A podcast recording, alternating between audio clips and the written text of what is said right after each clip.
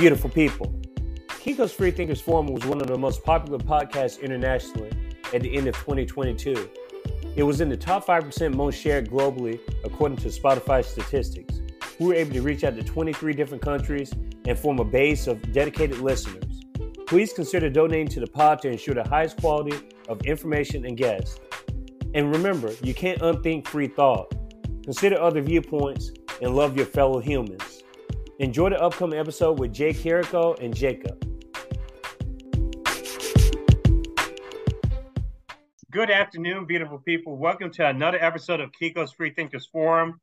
I believe this is episode 18, and this is officially the first episode of the second season of the forum. So I wanted to mention that. I have two wonderful guests with me today. I have a person, Jacob.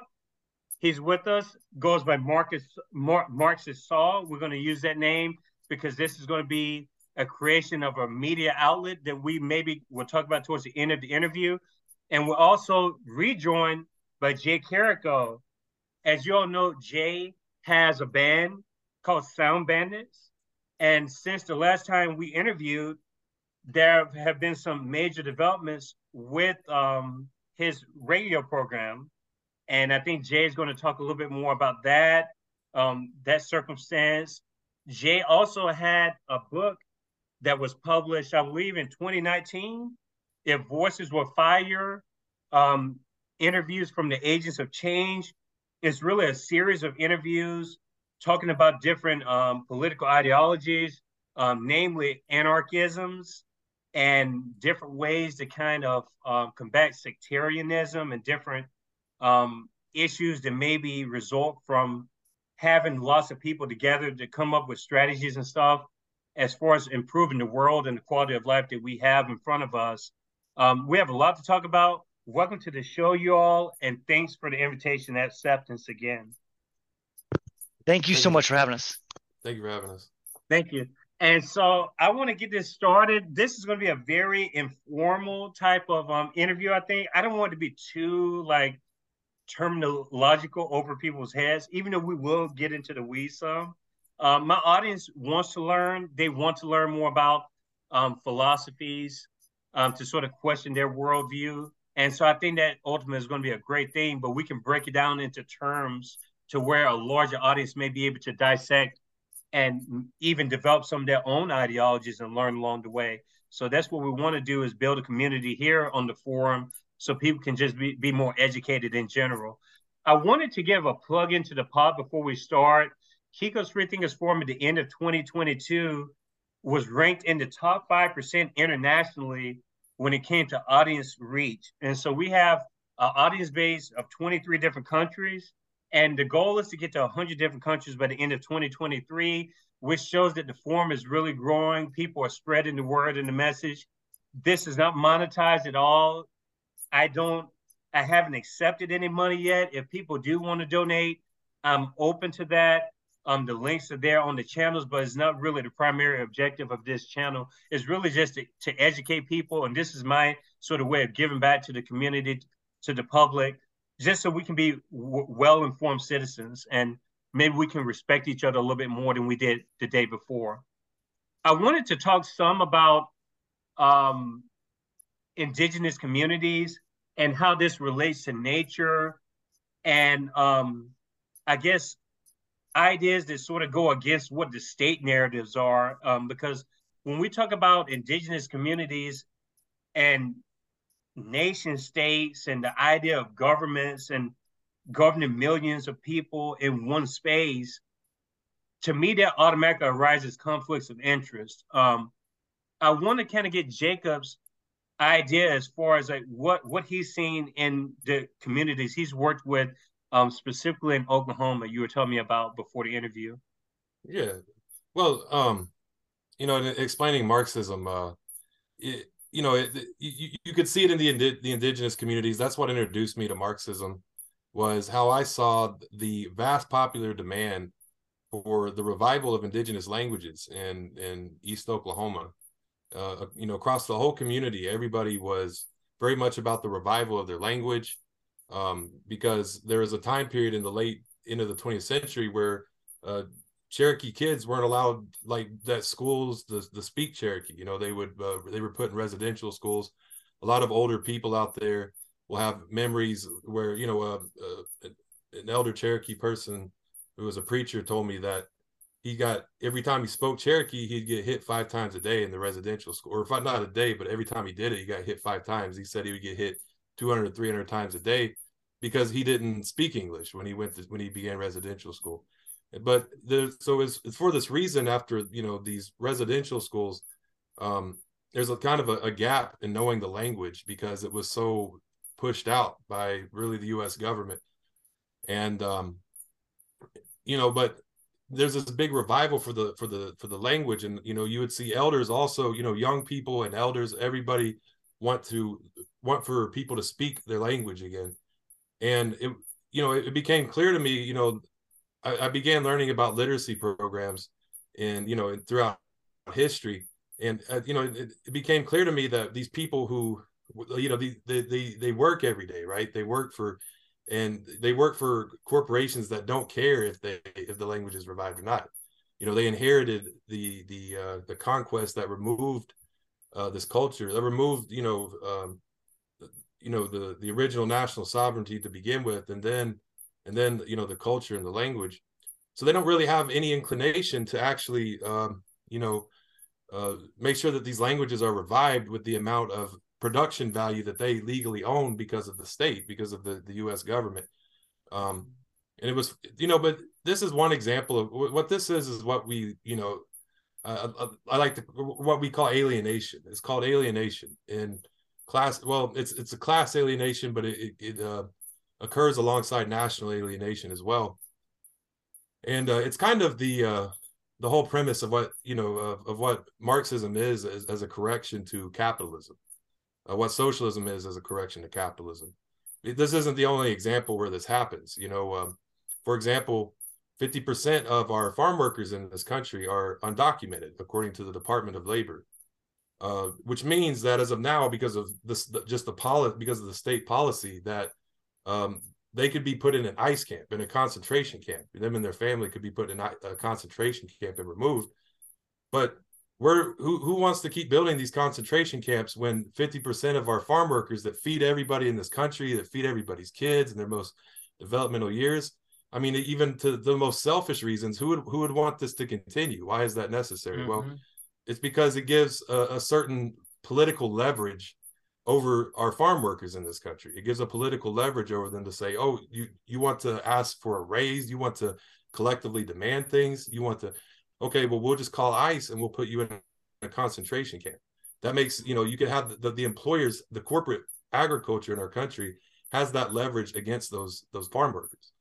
And so um it's, you know, and it so it, how they keep doing this, how they keep building these these ICE camps is so many corporations who use that as leverage over their their workforce will say, we'll, we'll you know, lobby out the Republicans or lobby out the Democrats to build ice camps, you know, and by mm-hmm. more and more. What you haven't, what we haven't heard spoken about yet since the election of Biden is that in 2021, 2.4 or 2.3 million people were placed in concentration or ICE concentration camps by the time of March 2022. And we haven't heard a word about that. And that's according to United We Dream, who got it from the Department of Homeland Security.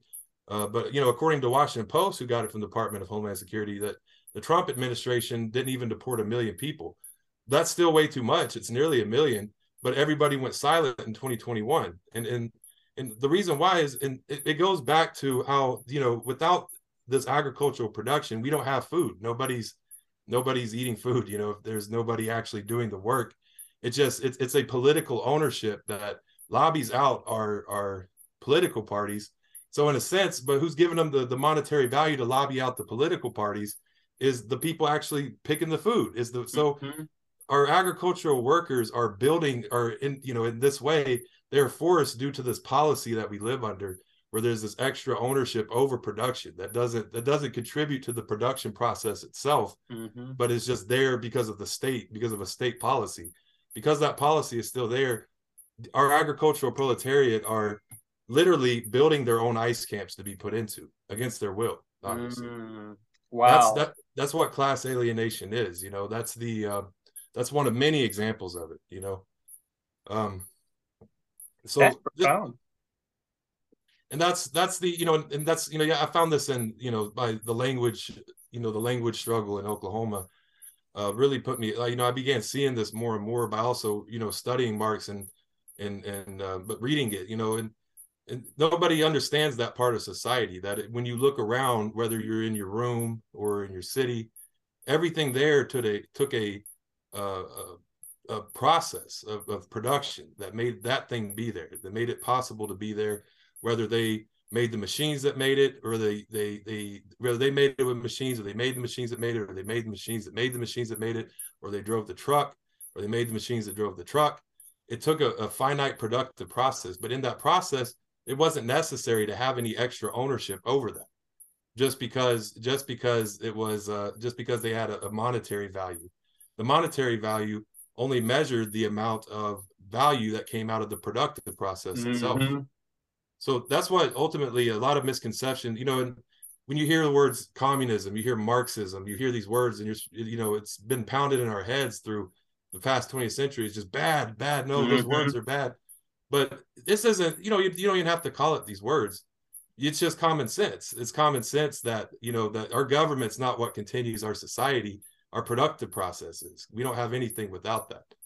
And so uh, that's the uh, that's the that's the uh, that's because of that fact we know that the government can only answer to the productive process or at least who it gets ownership over the production process too mm-hmm. but even that case, they still have to answer to who actually does the work themselves. And if they don't, there's going to be problems. There's going to be political problems because they won't there won't be work done if if somebody is is uh because that that that weapon is always there. It's a I like to say it's a, it's an inalienable it's an it's an inalienable dictatorship that all workers have. That that that this extra ownership only has a policy, and that can be countered with the policy. But the productive the productive process itself throughout history since earliest as humanity has ever been and as far as humanity goes will always be here it is the the one power over any no matter how what policy it is it is it has it has full power over culture it has power over policy but it has to be realized you know? That's the um, you know in order for it to for there to uh i guess adjust the policy you know to to to um you know this political this extra ownership is only political. So you know it, but it, it it in the end will ultimately fail to who actually carries the production process out themselves. That's a that's kind of the um that's ultimately what we we never get to hear about marxism we never get to understand that but it's it's really just common sense we don't even have to call it marxism you know so we can call jay, it whatever Jae i want to get your response to what jake was talking about but I've heard you, Jae. I listened to our interview like three times last week. I just had it playing, projecting throughout the house while I was cleaning up and stuff.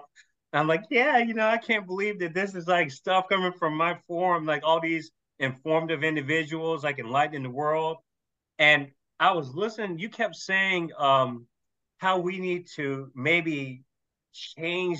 Um, we were talking about perceptions of words and terminologies, like Marxism and communism and socialism and anarchism, do we necessarily need to change the term itself like and, and, tell people like to use something different than marxism or do people just need to realize that that's what marxism is like w- what's your response to that as far as this you you refer to it as pavlovian um the way we sort of approach these terminologies we automatically get like offended by them, but it's like we don't delve into the actual meanings and the different contexts of the words themselves.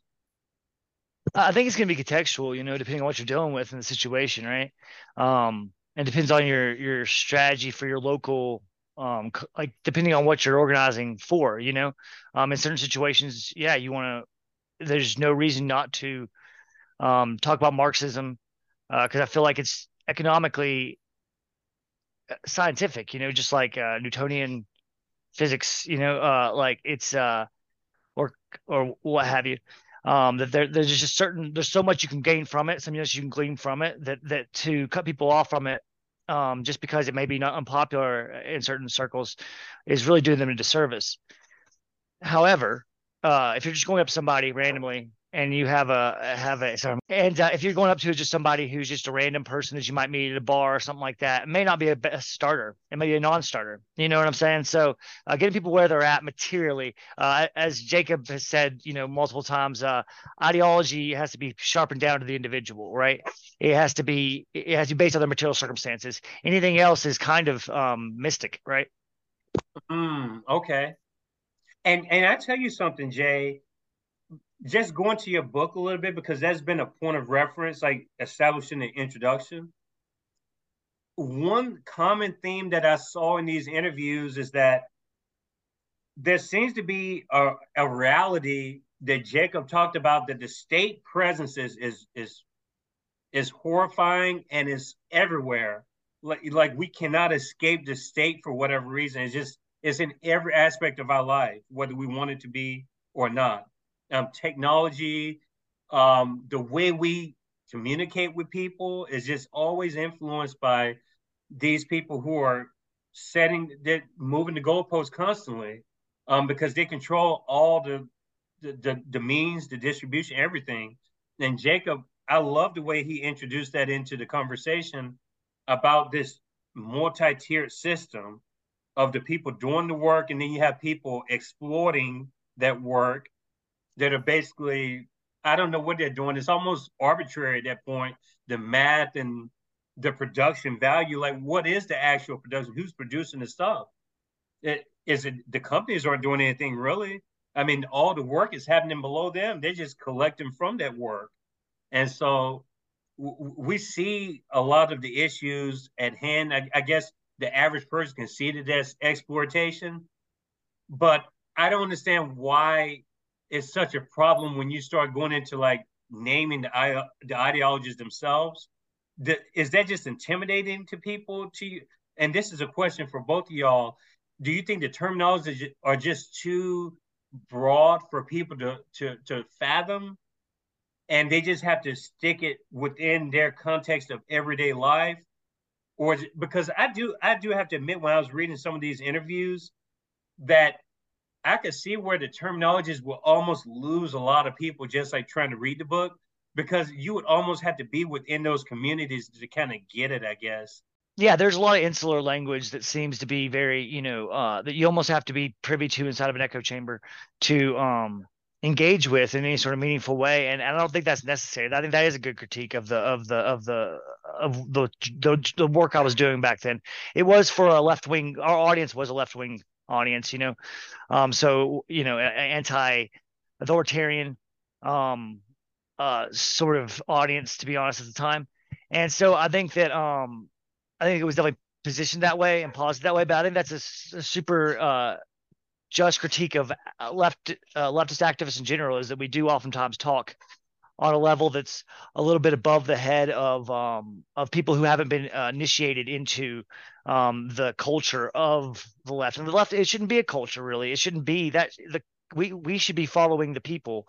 You know what I mean? We shouldn't be dictating what the you know the organizers should be following, listening to what the people want, and then developing from there. Now, that being said, people want to hear interviews from people who who might be might be uh, who might be talking that language, you know, at the same time. So I think there is an audience for it, but it's uh you know it's maybe not useful in in again in, in most in a lot of circumstances to to be uh, to, but at that same time, uh, there's so much rich historical knowledge. And I think that propaganda has been used so so heavily against this that um that that there's nobody who's going to speak up for it that most people know, right? Um, mm-hmm. Most people aren't going to engage with somebody who speaks up for it. So they're going to hear politics and they're going to think of Democrat and socialism. And I mean, I mean, Democrat and Republican and they're not going to think about socialism really much because they're going to think that as something that happens somewhere else. You know what I mean? Uh, mm. Uh, something that is that is a, a, a dead form of government that doesn't work anymore. That's authoritarian. That's tyrannical. That's the thoughts that go through their head, I believe. But mm-hmm. when you look at the actual conditional material like situation in these places and you look at if actually the facts of the situations that you know our country is far more authoritarian does far more damage yeah. than any of these and spends way more money on anti-communism than they do on social programs probably. Mm-hmm. And so like if you know the the the issue is that like uh that we've we've been we've been you know propagandized continuously against these types of languages against these types of states and that like and so it, there needs to be somebody somewhere to you know say hey no these things actually worked very well and, and to counter that propaganda you know uh, you know we you know going to why these words scare people why why you know they just go oh there's there's you know it, it comes back to people's consciousness. And um it's you know and, and this is something that uh that what people understand that whatever somebody's ideology is it, it's entirely dependent on what they understand. And what they understand is entirely dependent on what they've eh, been exposed to like what they've seen what they've been talked to about what they've been explained. And so in the same way that when somebody you know is is um this is another form of alienation is that say like like lobbyism you sit you know you, you sit there and you you work at a corporation you, they take your surplus value you they give you a wage that you were like lucky to get because you you you couldn't have any other way to live under you know under capitalism. And so they give you a um, they give you a you know they take your surplus value and what they do from there is even if they're taking say you have um, however many people will work at a corporation 200,000 uh, a large corporation all of them all that surplus value from their production is going to the the private owners. That's only there because of the you know that's only there because of the state.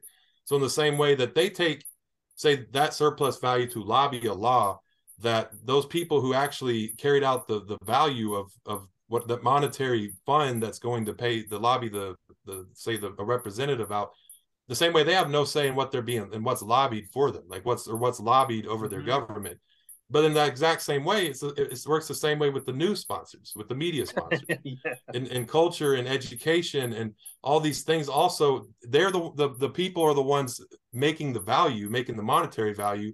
But because simply because of the state's policy somebody owned all of the surplus of that of that production value they got to sponsor something that could easily that you know will eventually go against the interests of the people who who work at that place eventually they they become they they want certain things you know and, and there's there's an interest against each other matter of fact the employers inclined to pass laws that are against the, the interest of you know the even the self-realized interest of all of the workers where they work at you know even mm-hmm. if they mm-hmm. all collectively agreed wait we don't you know why would we sponsor this why we don't want to spend our money sponsoring that you know we we wouldn't want to do that they don't get a say simply because the policy is that that one person who owned it already like you know who owned it who inherited the value of of of con of, of a state's conquest you know from the past 250 years of the say the united states where we started out as 13 colonies you know and expanded more and more and got more value until there's you know that all went somewhere who was somebody was was, was uh,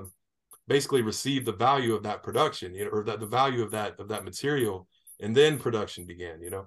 It was the um because they didn't have that they don't have a say in, in what in what is actually being said and so you know you you could this is why that you know the people when you study marxism it's all it's it, it, it explains how this extra ownership is a dead weight on our society we don't actually need it but it's also going to be inherently despotic because its only ownership is through the state. So it's going to keep expanding the state as if it's its own business. You know, it, it's not its own production. So it needs the state because that's the only thing that carries out its policy. That's the only thing that physically enforces its policy.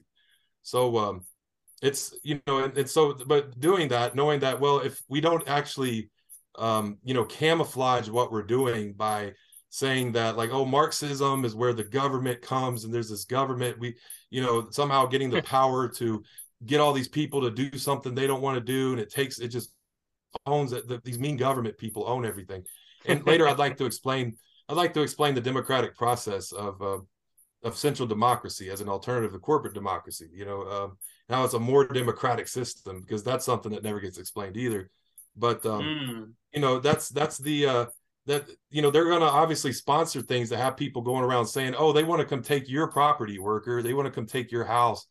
They don't want to you know they don't want to make it to where we can't lobby the government out anymore they don't want to make it to where you have a say over what your production is sponsoring into the culture what your production is and what's being alienated out you know the, the you know the the people who already own everybody's production they have no reason to sit there and explain what Marxism is in its full. yeah. they, they, can only run run for their existence as a class. You know, they can only they can only say, oh well, so if people don't oppose us, you know, and it wears down our state's physical coercion, we have to we have to camouflage ourselves so they don't see it, so they don't see what we're doing. Like you know, because Marx will explain to these people what we are doing in a, in in a way that they understand you know?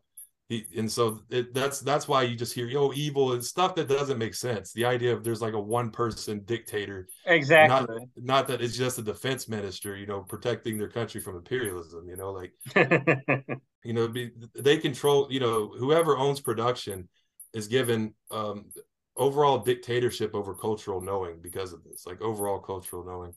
They you know because they um because you know everybody has to answer to capital the same way that our elected representatives still have to still answer the capital you know to stay in their political parties you know? Mm-hmm. i like to say like this if you're at your job and the person who pays you tells you to do something you go no i, I don't believe in that. I don't think what does the person do? You know they they replace you. They kick you out and replace you the our our government is the same way our, our because we we do live in a dictatorship of capital. You know, everybody's mm-hmm. having to answer to where money is coming from in order to survive. The media works that way. The state, and then so the only solution to it is is that there is no capital without production. There is no the capital is worthless. So there is a new ruler. There is a new there is a new uh, dictatorship that's coming in, and it's the dictatorship of all the people who work. You know, not just the the the, the people that own. Oh yes, uh, there's so much, so many thoughts are going in my head just hearing these um, um, ideas. I tell you, Jae, I have a question, and then if you want to comment um, to Jacob or respond to anything, um, you're more than welcome to do that as well. I want to know um, what would be an immediate um, step for you in transitioning into socialism and ultimately into Marxism. Um, what would be the quickest way to that in your perspective? In your perspective, and would that even be um, possible given the infrastructure that we're currently um, dealing with right now? Uh, so I think um, we're seeing it uh, in 2020. Uh, 20, you know, uh, we were having largest protests in our nation's history. In 2021, in 2022 we had largest union membership rises in decades and decades. Um, and in 2022 we had the highest strikes in um, in long long long time you know uh, strike is striking has gone up and up. And um, we're seeing it right now. Nurses and teachers are striking at the beginning of this year so I think that, that getting involved in uh, you know unions uh, is is going to be that's going to be where a lot of this is at. Getting contact with your local community, developing networks. Um, I think it's going to start with, and I think uh, you know Jacob's going to talk about a little bit later the Soviet democratic style of um, of of engagement. And that starts with the cadre and the local workplace and the local neighborhood, the community. You know, developing programs inside your local community um, that meet your material needs of your community in ways that the system won't uh, that shows that um, that the system is either incapable or um, refuses to do certain things to show its weaknesses, to show how uh, much we can do together, to show that that power, to get morale boosted, to have small victories over things that that um that are capable of being done with a few, uh, developing that into uh, you know practicing that dictatorship of the proletariat over capital. You know, pr- showing uh, how people and and, and our work and our labor and our voices can be uh, can be a powerful tool against uh, the machine itself and and then practicing that and getting better and better at it. You know um, i don't know if it's a quick process. I think that the process has been going on for a long time. So that's that's the positive thing is that it's not like we're starting from zero you know um, that we we have we're following a long lineage of people since the 1800s who have been uh, and and and before, you know, who who have been uh, who've been fighting this struggle. Uh, I don't think we're starting at ground zero. I think we have a lot. We've got we've got to work with what we have. We need to have a organized um, party, you know, that's capable of developing uh, programs that can meet people's uh, needs in their local area. That can that can then uh, speak for them on a national level. That can uh, that can eventually seize power. You know, that's that's the that's the eventual eventuality you know uh, to get there from here to there there's a million different roads and we have to take all of them you know like it's, it's... i i do have a response to something you just said um you mentioned and you are right about um the labor at the attitudes within labor movements and stuff now um there has been such an increase in union membership. It ha- there has been. I'm concerned though that um, to me, I was I was on the Tyler King, not his pod, but Tyler King did an episode with me, and he's a personal friend of mine that lives in the same city. My he's a personal friend of the family, and he was asking about all these different um, political angles and and he told me, Kiko, what is it going to take? What would it take to for there to be some kind of a revolution? And I told him it would have to start from the workers, um, which is a lot more of us. I mean, there's more people producing the work than anything. I mean, there, there are way more workers than there are owners. And um, and if you, I mean, ideally we own the work. I mean, we should. I mean, if we're the ones that are producing, we should own it too. But um, I was telling him that it would take a mass scale uh, strikes like the major companies. But I've seen some problematic issues even within union activity. Uh, it seems like when the unions get so big, they become attached to these statist parties and statist agendas and corporations. Um, and it's like, would that just kill the other unions because a few unions get bigger than the other ones? And it's almost like a situation where the banking, you know, bubble happened. And I'm thinking like a general strike, wouldn't there need to be some sort of a general strike? And why hasn't that happened yet? You would think with so much union activity that there would be some sort of an organized union strike that would actually last for a while. I think um yeah uh have big box unions uh that's the and and you have uh and a lot of times in those situations especially since the Wagner Act in the 19, 1934, um, you have uh, you have a situation where there is a consolidation of power and, and a certain amount of negotiation as opposed to um, they're not they're not trying to be Marxist, you know, since the you know they're not trying to overthrow, they're trying to negotiate. They're trying to say uh, we are part of the economy and we want to negotiate at this particular workplace. We're not necessarily trying to have some sort of social upheaval, and that's just that's just a lot of the people in in the in the higher ups are of that mindset. They're not they're not really tr- they're not of a revolutionary mindset. You know, they're not mm-hmm. trying to be. That's just not that's and and and uh, that doesn't mean that it's not better for the worker for to have a union than not to. You know what I mean? It's just that mm-hmm. um that means that we're going to have to have people that there's that, that for that to happen i mean the capitalists have always pitted different unions against each other the railway workers versus the the the railroad uh, worker mm-hmm. you know the track layer versus the uh, the uh, people who were doing the conducting and stuff and so um and we kind of live in the exceptions like this kind of talk about earlier you know we and I don't mean we as in like people who are thinking about these kind of things, but just in general, um, it's it's the exception of the good cop the exception of the good landlord, the exception of the good boss that you've seen. And capitalism does this because it puts, um, it creates so many layers between the capitalist that like runs industry and uh and the CEO even that runs your company and like so many different people in between that you can almost empathize with and we want to empathize you know what i mean with people and stuff like that and think oh if we were given that kind of responsibility we might have to make tough decisions too and and and so mm-hmm. instead of thinking okay what could be better than this which is like almost like which which is infinite possibilities of what could be better th- then we think we always it's like we we just want to like it, it, seems so much hard i think that in the in the mind it seems so much harder to to do the things it would take to change the thing than it is mm-hmm. to just mm-hmm. deal with it right and like and so the mind creates this like ability to just deal with it you know and, and that'll happen humans are capable of anything you know what i mean like capable of uh, living through the worst of situations and the most horrible of circumstances and the mind plays a big part in that for better and worse right mm-hmm.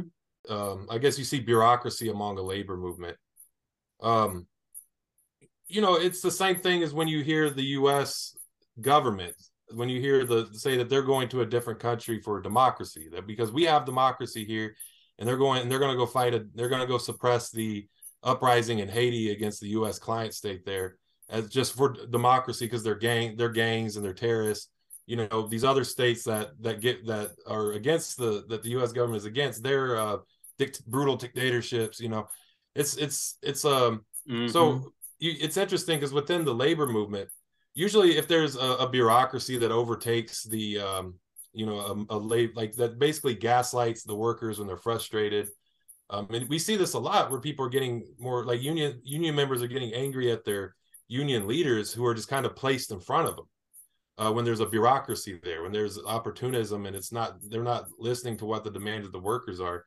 At this point, you know, um, I mean, it's the same. It's it's almost in the same sense, and but oftentimes not knowing what to do about it comes from a lack of class consciousness, not just among union members, but among the entire people. You know, among the entire people, to where mm-hmm. everybody's on the same page about how much power working people actually have in real life. You know, the true the true freedom of their of their labor. Um, if you don't have that, then it's easy for the leadership to say, no, we're just going to do this. Okay, there's you know the same way you'll see um, you know you'll they you know the Dem- the democrat during 2020 the corporate democrats sent people out in the communities to say uh, oh stop saying to fund the police that loses people you know mm-hmm. that mm-hmm. it, that you know who loses who their donors you know but they they're gonna go yeah. it's, when, when, it's just top down it's like okay uh everyone that's what the, the they said we gotta you know they tried to make it about like it was just about trump and not about the clear problem we're having um with the how our how our police are you know with how with how ridiculously massive our prison state is but the mm-hmm. um but it's the same thing though like in in in an example of this is i don't know if you know about the, this this uh, uh it's it's basically a regime change operation that ronald reagan started called called the national endowment of democracy mm-hmm. and, and what this does is it funds you know protests and uprising in different countries where the policies aren't like basically completely submissive to the corporations in the United States, you know, where they don't allow the corporations to lobby their laws out here and and basically own everything in their country. Like they they end up funding um, these unrest and act like they're doing a, like a good thing by trying to bring corporations in their country. It's interesting though because on that board you have you have um, people like um, you have people like Elliott Abrams, who's a convicted war criminal from Iraq. You know, he's sitting on that board from the Iraq War, convicted war criminal across, and also stuff in South America, I believe too. But on there, you also have the vice president of the USW, a very important union. It's uh, oh, Roxanne Brown. She's also on the, and so it's just interesting. It's just interesting to see, um, you know, why why is that? Is it why do they need to have a you know a leader there on board with this foreign, you know, this like this stuff that's supposed to spread democracy to other countries, which is a complete contradiction. If because a part of democracy is self-determination. So for the US to be saying, oh no, this is democracy, you know, do what we say, so it's democracy, you know. Um, that's that's obviously not democracy. But she's there too, and she's the vice president of the largest steel union in, in the in the country. And and why is that? Well, you know, I think there has something to do, you know, going back into history during 1919, when after the World War after World War One, workers across the whole world were angry about how much people, how much violence went on, how much fighting there was across the whole world between these imperialist powers. But also something happened where there's an uprising in October in, in Petrograd in Russia, in mm-hmm. now St. Petersburg. And then the Soviet Union began. The Civil War had begun because there was an organized structure behind it. You know, um, that eventually brought you know uh, that that constitutionally made it to where in their constitution that people would own their own production and they formed a their own democratic system that is that basically eliminated lobbyism. It's an entirely reorganization of democracy that's truly more democratic. But in the united states uh, unsuspectedly a lot of people don't know that at that time 12 different nations invaded russia after that. 12 different governments had invaded russia to try to suppress their civil war, to try, just to fight this uprising among the working class there. Um, the U.S. was one of them. People don't mm-hmm. know that the U.S. invaded Russia during that time, and um, even though they were allies with the Tsar, the Tsar fell. You know, and then they invaded Russia. But right when you know, in 1919, right in the smackdown in the middle of the Russian Civil War, something happened in the United States.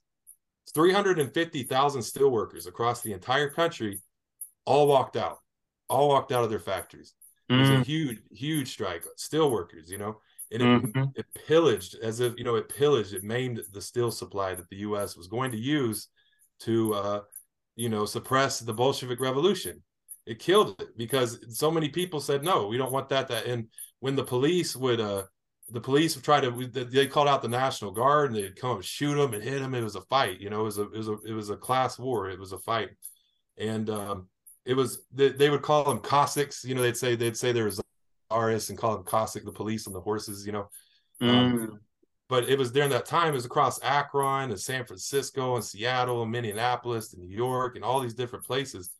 They they completely destroyed their steel supply. And they so I think it's for that reason they realized, well, wait, that's how this whole you know global proletariat revolution happened began in the first place is that we we weren't able to get steel there to stop it from happening. We weren't able to keep the steel supply there to keep it going.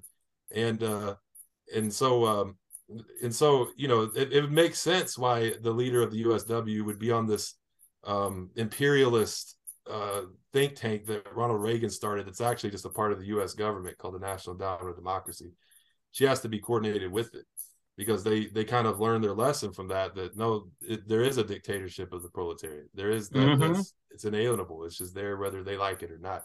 Before you respond to Jacob, I was going to say something that Jae referred to earlier uh, Jae mentioned the protest, uh, just this um, incredible number of them.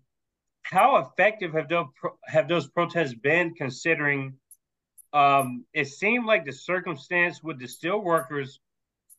Obviously, we're talking about historically a different circumstance, but what made that so much more effective than versus some of the protesting that Jae referred to? That, in my estimation, really is almost a protest within neoliberalism circles. It's almost not even, you don't see the tangibility of it the same way, which kind of makes me question the effectiveness of it, just like the Julian Assange situation with the political prisoners. I see pockets of it, but I don't see a mass movement of people um, in unison attacking these issues like that at once. It seems like there's some sort of um, there's something to lose if certain sects you refer to sectarianism a lot in the book it seems like there's a lot of people that are willing to almost you know commit to a cause but they don't want to be too um, committed to it if certain elements of it aren't um, in accordance with it because then maybe I don't want to be viewed differently, and maybe I don't want to ostracize some people down the road. It seems like there's a lot of that self-preservationist attitude in the protesting going on now, and not like something that's just almost a spiritual sort of a kinetic feeling that's like, no, we're not doing anything at all. Like we're fucking sitting out this thing and nobody can compromise it. Yeah, I think uh, that's that's a really astute observation.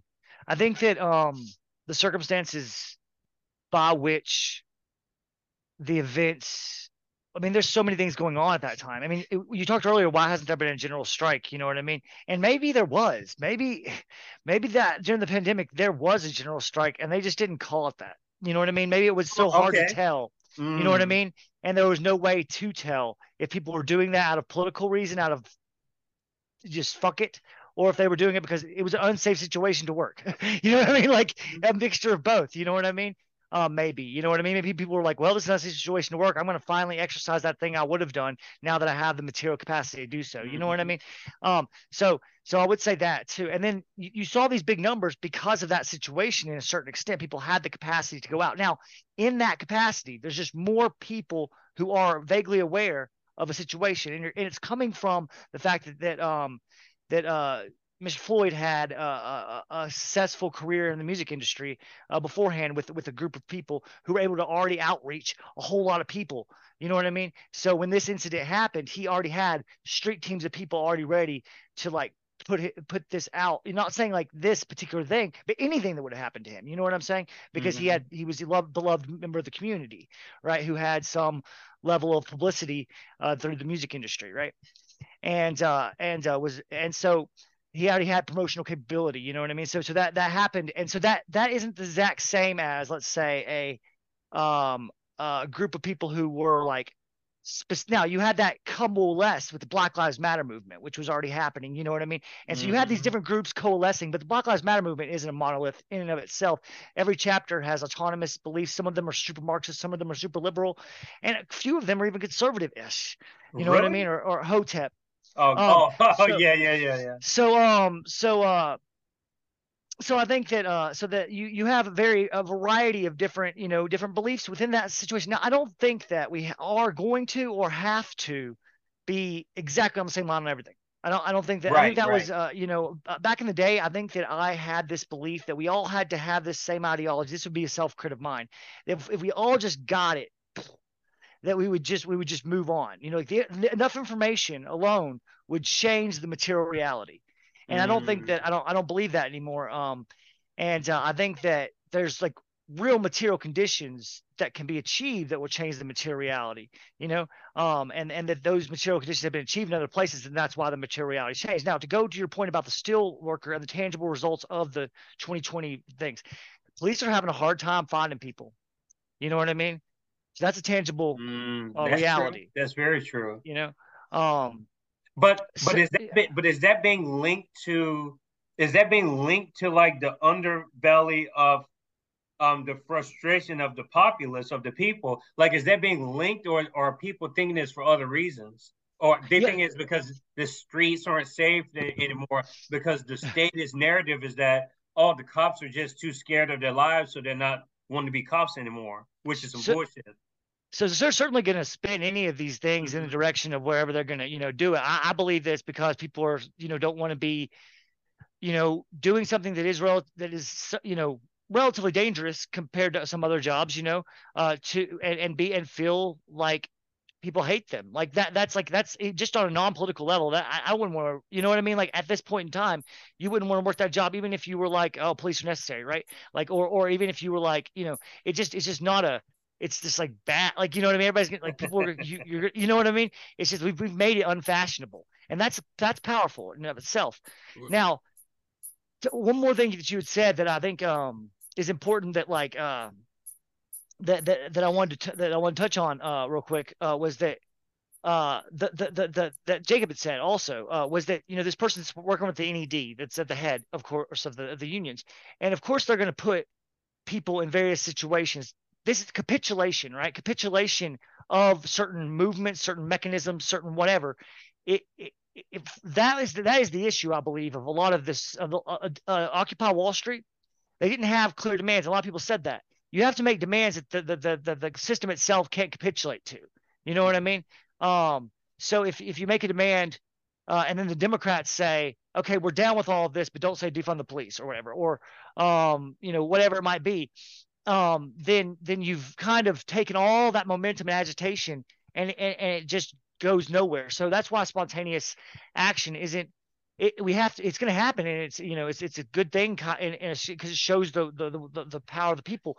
But if it doesn't if it doesn't lead to something if it doesn't have some sort of guiding you know mechanism behind it it won't lead to the kind of tangible results that we saw in 1919 mm, okay.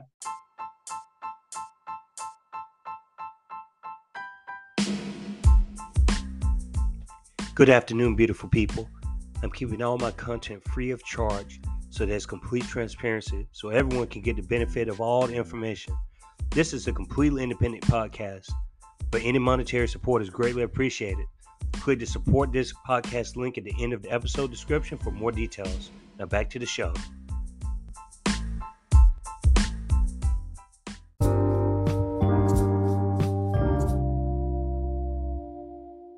I also wanted to add in that you know, yeah, I I, I believe the police uh, recruiting is low, but so is the military recruiting. It's also low. Good. These are both things that make the state what it is, where it carries out the state's uh, policy. You know, the, the state is just an organized coercion point that carries out policy, but it's also they they've had a, a record low of recruits. That they're down like by twenty five percent in their recruiting part. And then so you see Fox News get up here and say it's woke, it's woke. That's why because everybody's woke now and the kids are woke, and they use that word. And yeah. they they that, that used to be what the that used to be what the Democrats called like the the defund the police movement. They'd say that was mm-hmm. woke, you know, when Trump was president. Now the Repu- it got handed off to the Republicans, you know, and they use it to say things they know will make more people mad and like it's uh but you see the corp you know and, and, it's the same people sponsoring them. So that you know i say mm-hmm. the corporate states doing using that word against the people because they don't want people to realize things. They don't want people to wake up and see and see how exactly our society is around us and and the difference between our culture that we keep getting put in our face by these corporations or this corporate culture and what reality is and what we and who we actually are you know? Um that's the uh but they'll say that, but like as as if it's we don't have internet now, and as if we don't see what the U.S. mili- what the U.S. military has been used for its entire existence. That it's obviously not worth joining the military. That you know, like you you could look at the Iraq War and, and see everything that happened the Iraq War. You know, nothing. There's nothing redeemable. There's no reason for us. The military at this point, they, they you know they they see there's no reason for us to keep going to other countries and trying to be the adults in those countries as if you know no matter what if they want to sit there and go oh but they did this and that and and uh, yeah they don't you know even though they don't speak a language we understand like there's no way that people here could possibly know what is actually going on there. They want to say no we're the adults in their country. We know better. They, those adults can't handle it. They're they're basically all like children. We have to go be the adults. And that's not working anymore. A, a lot of young people see that. A lot of people know that that's not how that we don't need to be the adults in their country that we need to be the adults here that they could be the adults in their country you know? And that's that's why we're on a but or uh, because our whole economical system in the united states has been you know if you start out as 13 colonies and go to 50 states you're going to be built around war. You're going to be built around um, nonstop military production and not like centered around the military. If anybody wants to whether it be elon musk and eating lithium so you know he's he's tweets out you know he helps coups Bolivia. He, he funds the coup in Bolivia, um, mm-hmm. you know because mm-hmm. that's their number one export. They're they're going to center around this this this imperialism this that the military U.S. St- state provides for them the, the military itself. You know, um, because that's uh that's that's what this whole economical system has been thus far. You know, it's it's uh, they they have nothing else but to to expand and take stuff for for cheap. You know that's all they can do at this point because they're out of room here. That or they have to, you know, try to. They're going to, you know, they, they increase their despotism here as more and more of the rest of the world says, "No, be gone with you. We're tired of you coming in and doing this to everybody and doing this to our neighboring countries." And you know, it's um, that's kind of um, that's kind of where their their their downfall is. This and along with the police, it doesn't make sense for us to continue to be the most incarcerated country in human history it doesn't make sense for our prison, you know, which is really the the coercive part of society. You know, the, the if somebody breaks a policy and if it's you know they can get put in prison for it, it doesn't make sense for that to be for profit, for there to be quota and it not be. While you know the the justice system is is erroneous. There's there's seldom justice for a lot of people, you know, in in our society. Um, it doesn't it doesn't make sense for us to keep being that, and everybody's just using common sense now, and this and this this class that has only used that that has only you know used us as or our prison population that for its its profitability you know wars and our military for its profit profitability.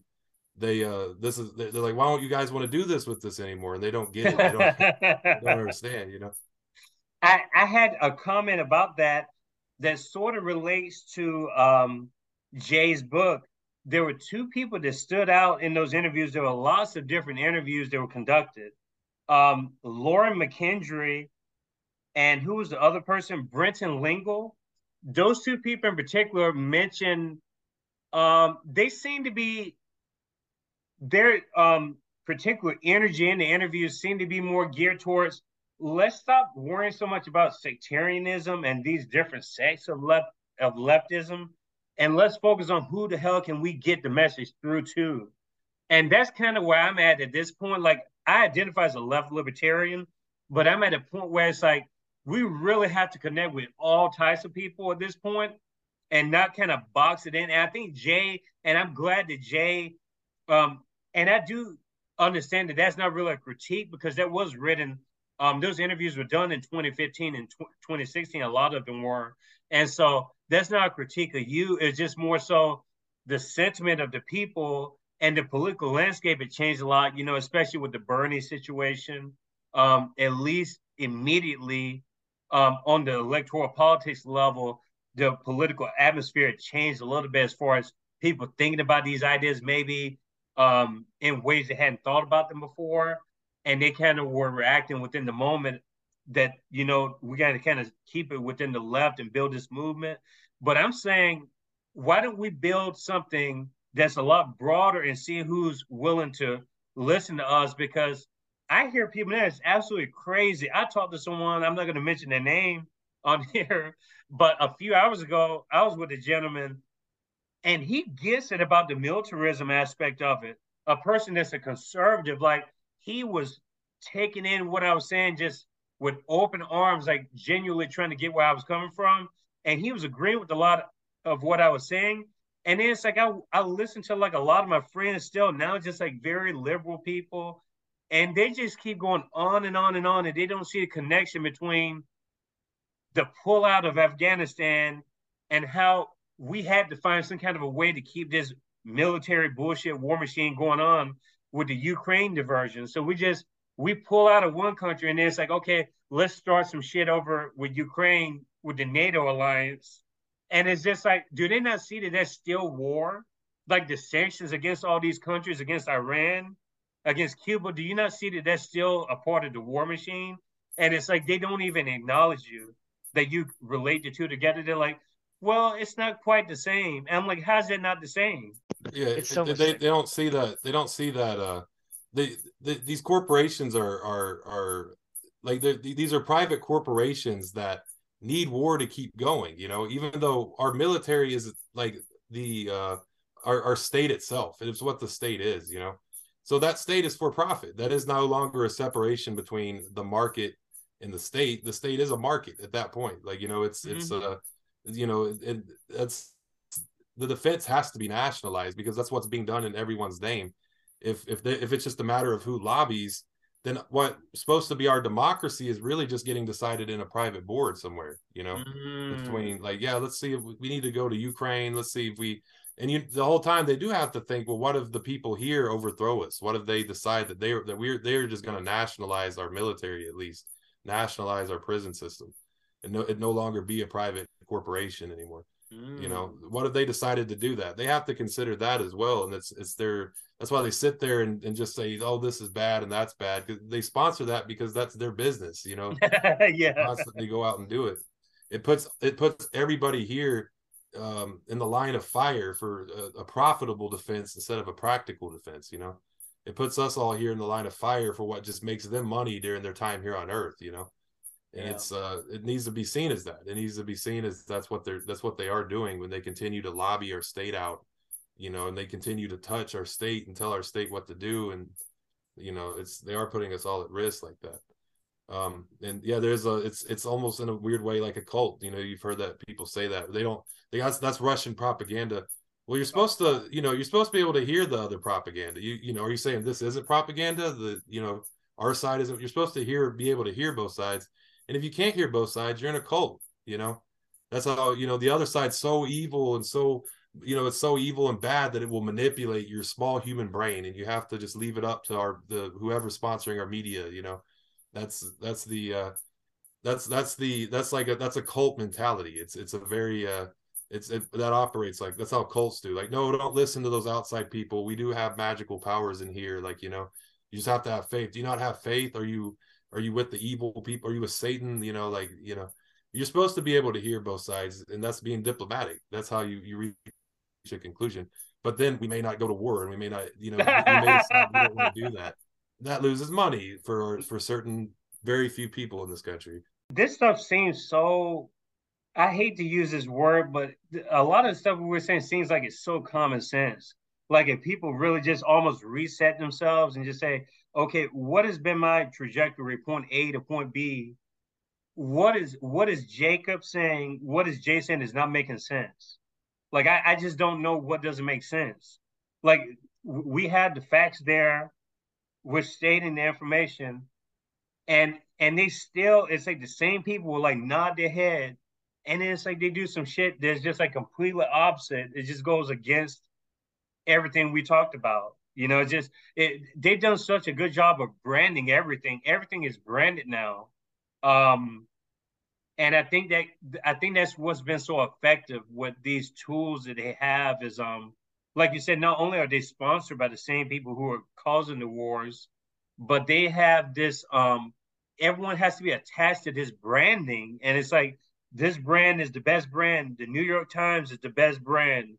The Washington Post is the best brand like people are still giving legitimacy to these um these sources but when you read them it's like it's a, it's an opinion piece like how is that opinion any different than what we're doing now like how does that measure against anything that we're giving to people right now?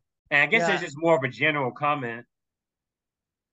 I mean, like, yeah, and a lot of these pieces, uh, if you go back, you know, just if, if you go look at their sources and stuff like that, it's defense contractors that are like funding, like what they're saying and stuff, and like, and and and positioning it as news, you know, and uh, yeah, it's it's it's important for the shows like this and uh and and things to be able to uh you know say what's actually happening to be able to talk to people uh, on the ground and and be able to you know you know I would almost say for people not to pay attention to the news media, but at the same time, you want to pay attention to see how they're saying things because they're saying what they're going to do next. In a lot of ways, you know, they're positioning you, for, they're they're grooming you to accept the eventuality that they're that they're trying to uh, pass on. You know what I mean? And they they frame it as a conversation or a debate or whatever between two sides, you know, two opposing sides. Mm-hmm. When in mm-hmm. reality, we know that this is this is that is, is pro wrestling. It's it's it's it's verbal pro wrestling and that's all it is. That's why you never see in the course of a debate, oh, that was a that was a good idea. Like, because that would be, I mean, not in pro wrestling. Sometimes you'll see somebody be like, "Oh, wow, good move! I'm impressed that you were able to pull that off." You know what I mean? In, in the course of their, you know what I'm saying? Like, you don't even see that. It, it, it's faker than pro wrestling, and so like, it's it's uh it's it's less realistic, you know. And so um, I think that the media in general is is is it gets it teaches people also how to respond to each other in a way that's not cool. Like it's so interesting. You bring out Bert Lingle, right? Uh, and he, I would I think you I'll I'll I'll try to hook you all up and because he's he's a good person to interview. Um, he he does debates a lot. He um he he but he has a friend network that's so vast, right? Like he'll let anybody on his wall. He doesn't block people basically, right? And uh, he's a Zen he's a Zen Buddhist and he like he uh so he has a very specific way of engaging with things right? He uh, we've known each other since occupy. And uh and so he uh he was friends with uh he's he's friends with people who are um marxists. He's friends with people who are like liberal but like liberal in like a very right far right ish way like tim pool for instance you know? Um like so so like he's uh so so he he does he he puts his he puts it you know he talk he tries to influence in various different circles. He, he realizes the power of influence i think. He's a he's a uh, he's an intelligent individual for sure. Yeah i um i kind of wanted to go into an arena that i'm not as familiar with and that's the environment. That's an area that admittedly i need to work do a better job of um I've I've started to develop more of an appreciation to the environment, um, and that's been relatively recent. And I'll tell you why, and I'll give you guys um, kind of the the mic as far as like going forward and sort of examining those reasonings. Um, a lot of this goes back to positionality, and it also goes into one of the things I noticed too, just like with the interviews in the book, and also um, my perceptions too, like as not necessarily being a part of these anarchist communities or being in some of these groups, but I'm I'm just a professor that was a student for a long time that's followed a lot of different movements over the years. And I'll talk to pretty much anybody, but I've never really committed to any particular group or groups. I've always been like that. I've always kind of kept that to myself and just I believe the information is really powerful, but I don't want to necessarily commit to groups and organizations. A lot of people in my position, I grew up in a very like I grew up in a two parent household. Um, I had I've had a great life. Um, I've middle class um, now, but I've had a great life. But I also have that traumatic experience of being a black person in the United States. And I think there's so much other stuff that goes on with like the average black person. I don't want to speak for everybody. It's like we almost don't get to stuff like the environment that it's like this is, should be an immediate number one concern for anybody. But we almost have to get through like our own shit first before we can even get to these turn the pages.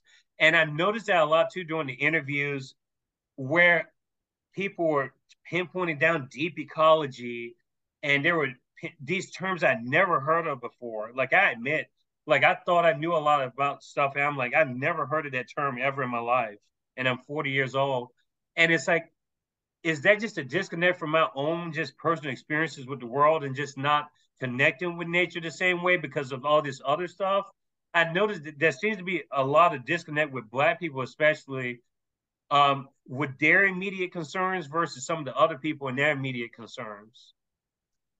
I, I think with uh, with some of that stuff, it's very niche and uh, uh, like Zerzan uh, and like deep ecology. And I was so to be so just to be frank, I was I was I was going through a my period of uh, you know gr- growth came um, essentially environmentalism came before my real understanding of uh, political uh, stuff. I was still trying to wrap my mind around it in my early 20s and stuff like that. I was I was involved with uh, DGR and uh, mm-hmm. and some of those those some of those groups and uh, th- there's just a, I think to be quite honest, a lot of that stuff comes from a very white privileged place. Um, just to be sh- straight up, you know, you see you see a lot of um, people. Not to say it's always that, but it's like a certain kind of like sh- almost like it's this, just life experiences. No, I think I, I, think that I mean I don't want to I don't want to critique a whole group of people too much right now in terms of like uh, the entire deep ecology environmentalist movement, but it is predominantly white, and I think there's a reason for that. And I think that mm-hmm. I think that there's a, I think that it is that um it promotes a certain kind of uh adventurism almost this kind of um mm-hmm.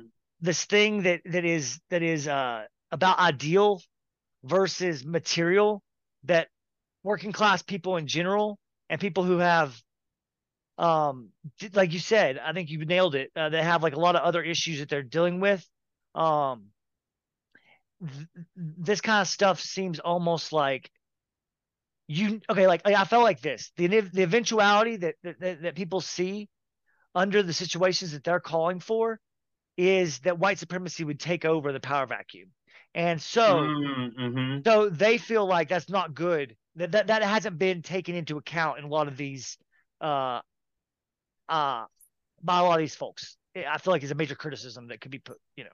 Mm-hmm.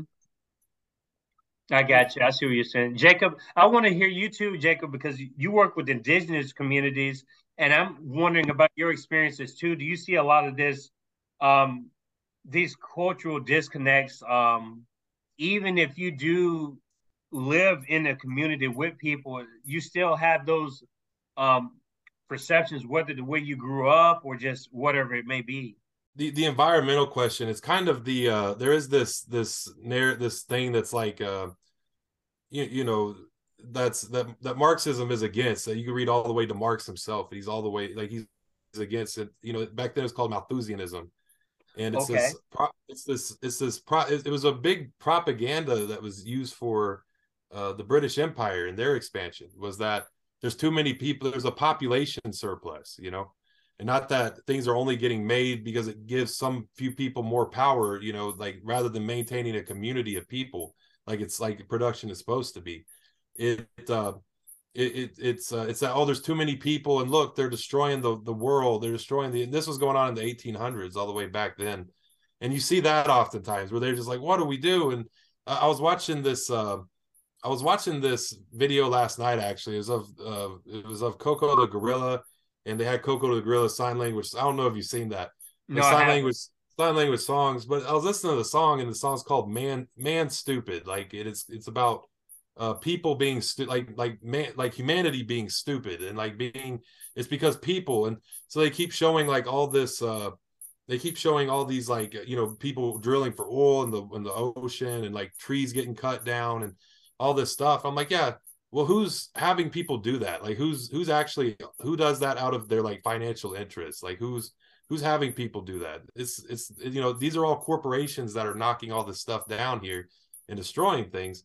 But it's all of us. It's all people. That's all that people are the problem. And, and yeah, if, if that continues under capitalism, under the way we have it now, it's going to keep going the way capitalism has always been, which is to find the mm-hmm. marginalized group of or the marginalized cultures, marginalized group of people and to and, and they're going to be the first to the, the the be cut out and say oh you got to have less people you know less people that could obviously only serve some very wealthy rich minded people who are actually the mm-hmm. ones deciding what we're doing you know at, at this stage it's uh at this state but it's um you know that and that's the big kind of the struggle with the environmental is like no we, we need to not have such irresponsible um, despotism over the way we do production, over the way we actually are. It's obvious the number one um, contributing entity to the ozone layer or to the removal is the U.S. bomb cycle itself. Mm-hmm. Yep. So for the bomb, but then you see people who own like all these bomb companies, all these bomb corporations, and and military, you know, corporations. You know, they'll sit there and sponsor stuff, but we need to do this. Everyone needs, you know, we, uh, you know, they're sponsoring like we all need to do our part, and it's like telling people to, to kind of make up for what they do. You know, make up for their removal, for their removal of the ozone. You know, the U within the U.S.'s water naval area, there's like a there's a big pile of trash that's like this, like apparently the size of Texas, you know, and and you can turn plastics into petroleum. That's what plastics are made of is petroleum. I'm like, why won't the mm. U.S. if they need oil, even if they're invading all these countries for oil, why don't they go there? Why don't they go there and, and get get all that oil? You know, like and go grab all that. It's like, why do they? It's like no, they they're you know, it's it's actually that they they need combat because that's what's for profit, right? Like they they could go get mm. that, and but yet they're sitting there telling us like, no, don't have uh you know, making us do all the extra stuff. You got to bicycle more. You got to do, and not that people shouldn't do that. I, I come, you know, I, I, think that's great for people, and people who do that have a good heart. They actually are wanting to do things for everybody. So it's not that's not the problem. It's the problem when you see corporations telling everybody that that they're the problem. That it's all the people, the people themselves are the problem. And mm-hmm. you know, mm-hmm. like you know, like uh, the amount of environmental damage, like we, you know, we just now started hearing on the news about uh, Jackson, Mississippi, for example. You know, mm-hmm. You, know what was going on with Flint. Um, you know, in the Navajo reservation, there's like a third of people there have access to water, and it's like, you know, there's all sorts of these situations across where things get polluted in a certain area and nobody hears about it. You know, it's just kind of an abstract. We need to do better for the environment and da da da da. They can't see where things are like where people's and like or whose environment is particularly being targeted. You know, whose environment is actually um, who, whose communities are being weak, weakened because of because of this. You know how it's like a how it's it's a, it's a it's a it's a weapon. You know. I'm glad I'm glad that you all are talking about this and I'm getting more insight into it because I didn't want it to be like one of those situations where I'm approaching because I like to approach things and not judge them. But my gut inside was telling me that just seems to be some sort of just a cultural, like there's some almost an insensitivity in a way. Um, with with with sad peoples that I was talking about before. Um, not one person in particular, but just these types of um mindsets about the environment. I think about the sunrise movement when it was at its peak. And I'm saying to myself, how does that make any sense? These same people are like that are supposedly like for the environment. And it's like they tell me like let's support these people over here.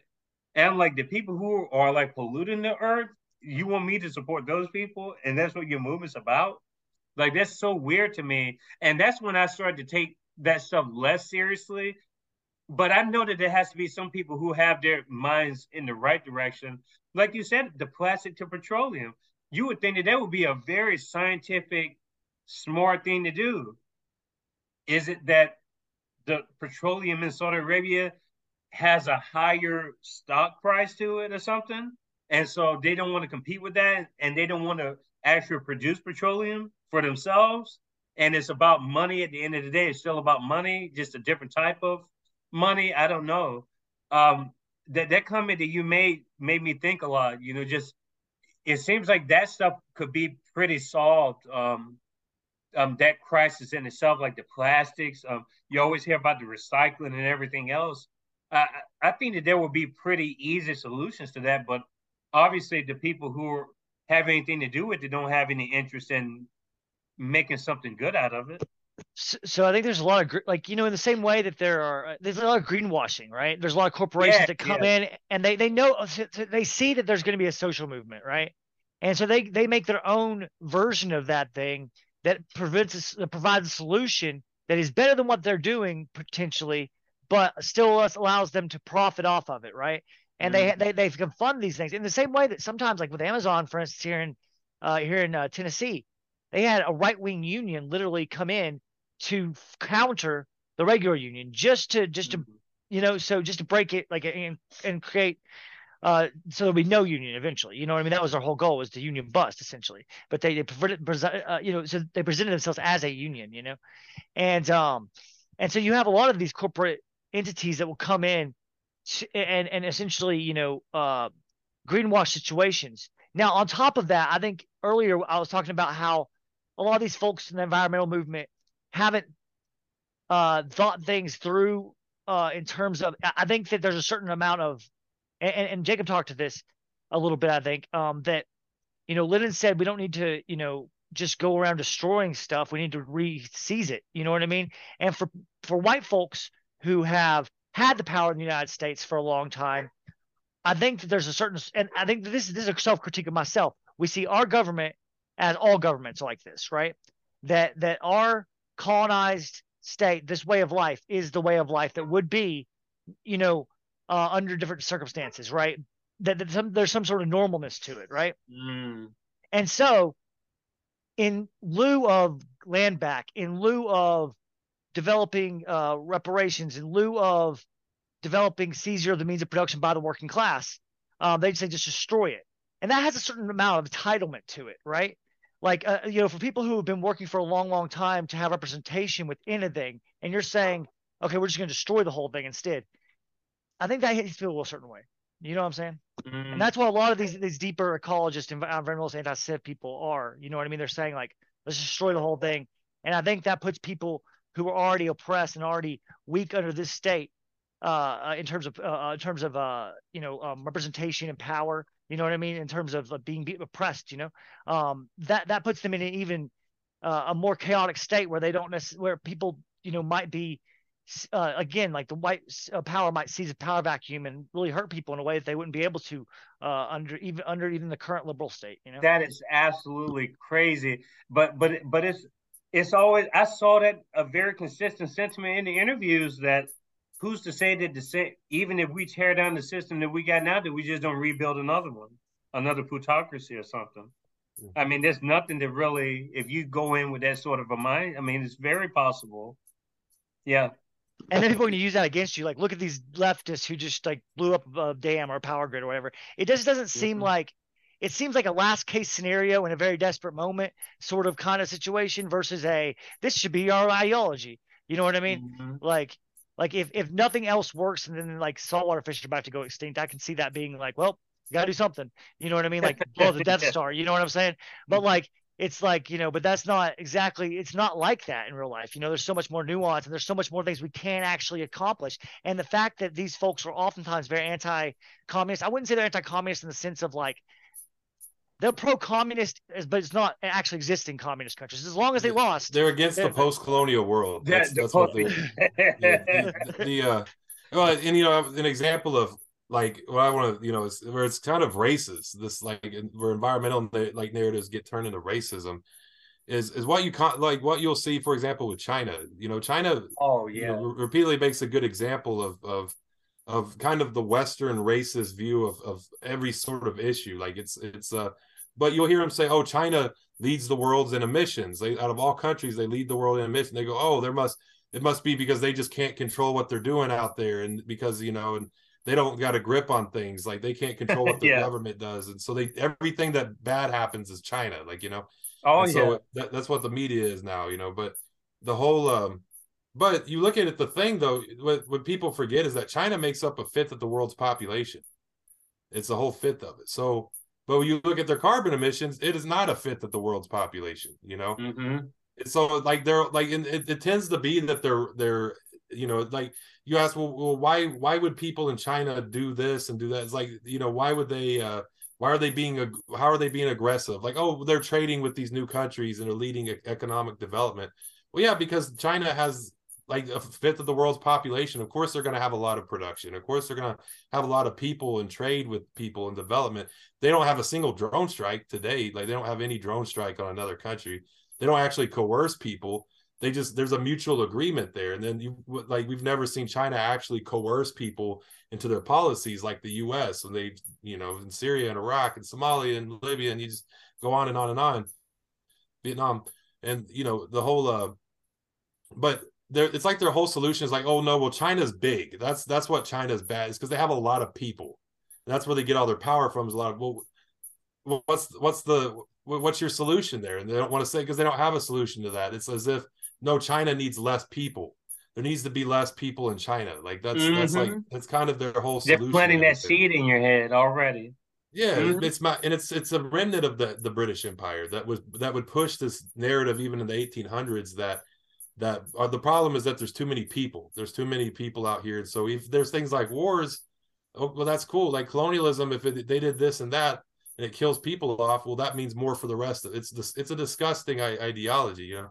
That means we get to exist here and live in a less polluted environment. Like, and you even saw this with the sanctions with Russia. Like completely like like you know not understanding how much that would do to all the the rest of the world the entire oh yeah i was just much, going to get to that how much that split would tear people apart from you know whether it be from venezuela to which i mean the us put so many sanctions on venezuela and cuba and but you know countries in africa countries mm-hmm. in asia you know so the ukrainian state has had no been not been able to find any support from african leaders you know and they or, won't or because Asian leaders. Russia's never invaded and that's the thing too. A lot of the people we're in such a Western bubble as it is. I mean, you're basically talking about the G10 nations or whatever you want to call them.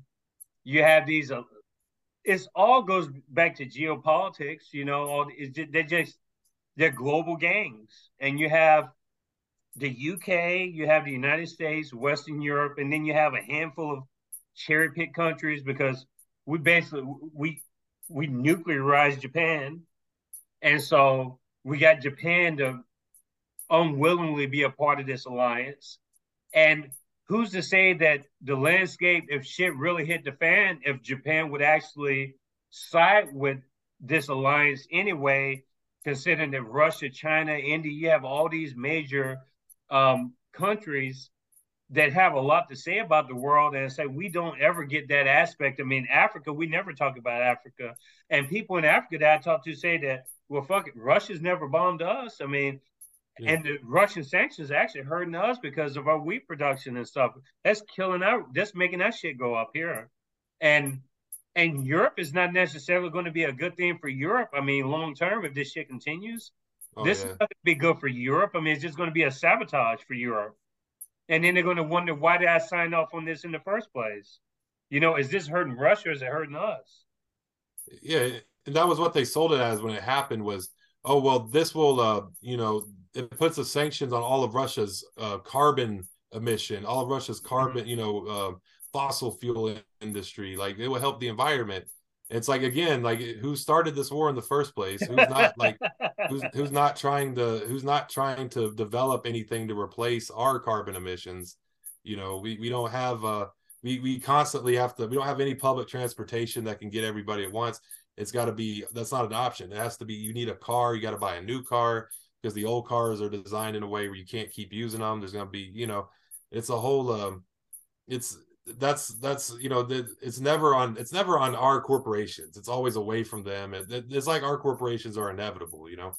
The rest of the world has to pay for everything else and our corporations just get get to keep you know um, doing what they're doing. Yeah it, it was that was a whole they, there was no consideration for what that would do you know to to the rest of the world. But they sold it as it was an environmental thing.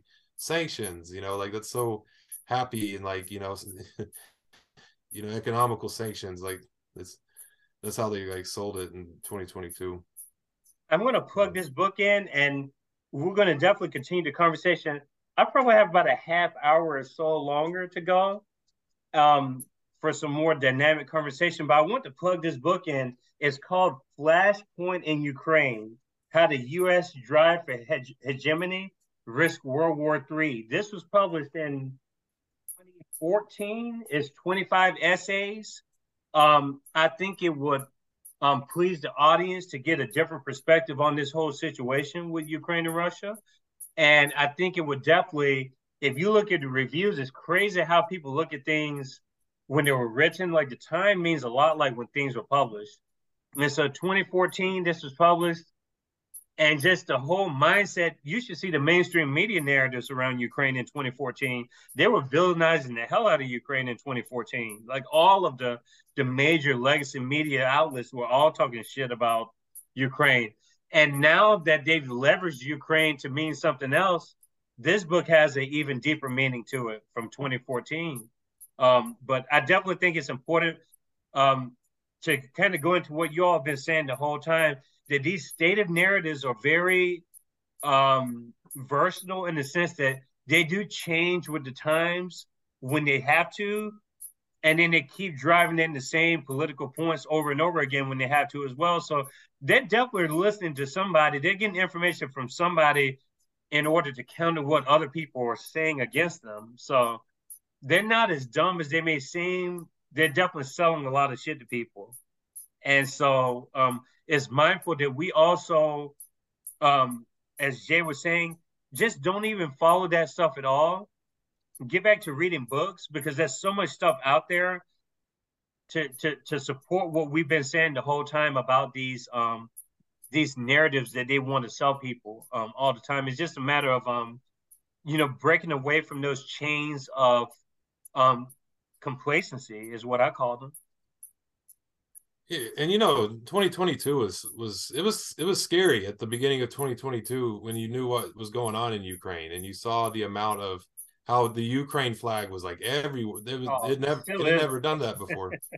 it was it was as if the the defense contractors that sponsored all that were like it, it showed where all they were. It showed where all they like where their money was, how, how it could reach here and there and get people to say this and that to the point to where it was like in the Grammys, where it was at the NFL draft, where the Congress all had you know, you got to see everywhere with that blue and yellow flag where they had their their hand in right? Where they could where they where somebody had to possess someone's spirit you know in a sense. Like it was a uh, and it but more and more people are going to realize you know as they do read more and they do learn more there's going to be more and more uncovered especially with the internet and the informational era you know they always say oh you do your research online. Well it's like yeah you're supposed to research things online and have understand all sides of things you know to draw a conclusion from it.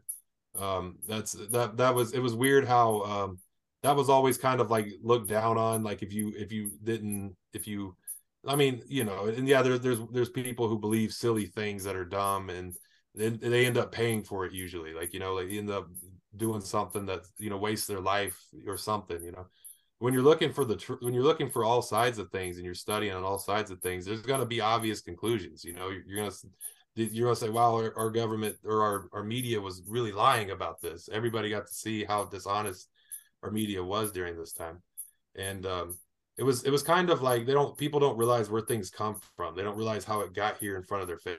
Mm-hmm. Like you mm-hmm. know, so you see people who were like having Black Lives Matter signs in 2020 also have you know the Ukraine flag in 2022, and in, in, their mind, it's like that's that's they're they're the it, it's both here. It's just some some mutual human spirit brought it here, you know.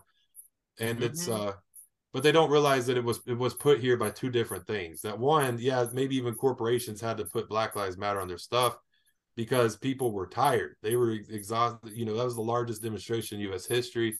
Never before had people in the United States been more united over an issue. It was uh to the point to where there was massive, you know, 350,000 people at one time in Philadelphia you had those demonstrations all across these small little communities out in the country, you know, never seen anything political before ever. Um, so they thought like, well, you know, that was all that was like the current thing. They just saw it as the current thing. They they weren't sure how it got there. And then they, they you see them these you kind of see these corporations try to forage on it and try to be like, oh, see, it's the more like they their slogan was Ukraine matters. You know, that was their big slogan before oh, 2022. Wow there's a lot of things like that where you know this matters that matters. Start saying, you know, uh, what's his name? Blinken gets up on there and goes, "American leadership matters." You know, like he said that in turn of 2022. A lot of things where they start saying matters. Nobody really kind of caught them. They were just like, "We're we're gonna go along with and use this leverage of like uh, mm-hmm. uh, people who only see this as like a um, who, who thinks that like who aren't really thinking about what they see and where it comes from, particularly how it got where it is with the, in the case of the BLM movement, it was that across the entire country, you had a similar incident everywhere. And it had been suppressed to just the local unrest, you know. But when something happened, you know, like we were like Jae was talking about earlier, uh, George Floyd was particularly known. You know, he he had gone to different done music. He was with Screwed Up Click. We got like original Screwed Up Click CDs that were uh, here. You know, my friend does that. They used to get out car shows. It's a real organic following network mm-hmm. that they have. Mm-hmm. So all those people said, "Oh, it's big. Look at Big Floyd. Like this is Big Floyd. You know, he's getting like they show the video right." And you know they have all these these memories of him, seeing him in show and stuff that pulled on heartstrings and that made people mm. mad. They're like, you know, it hit those strings more, and more people were so they couldn't stop it. You know, they couldn't stop the amount of people who were sharing it. They immediately just embraced it. They're like, well, we have to do something. Like even conservatives were talking about defunding the police, like, you know, like even uh, as being a thing. But once they could grab leverage again, it was that like the conservatives really opposed it really hard, and the Democrats were like, "Come on, we we just can't keep up." You know, like let's mm-hmm. hurry, let's let's just try to get Trump out, and that's good enough. You know and that's that's kind of it was the absurd, yeah.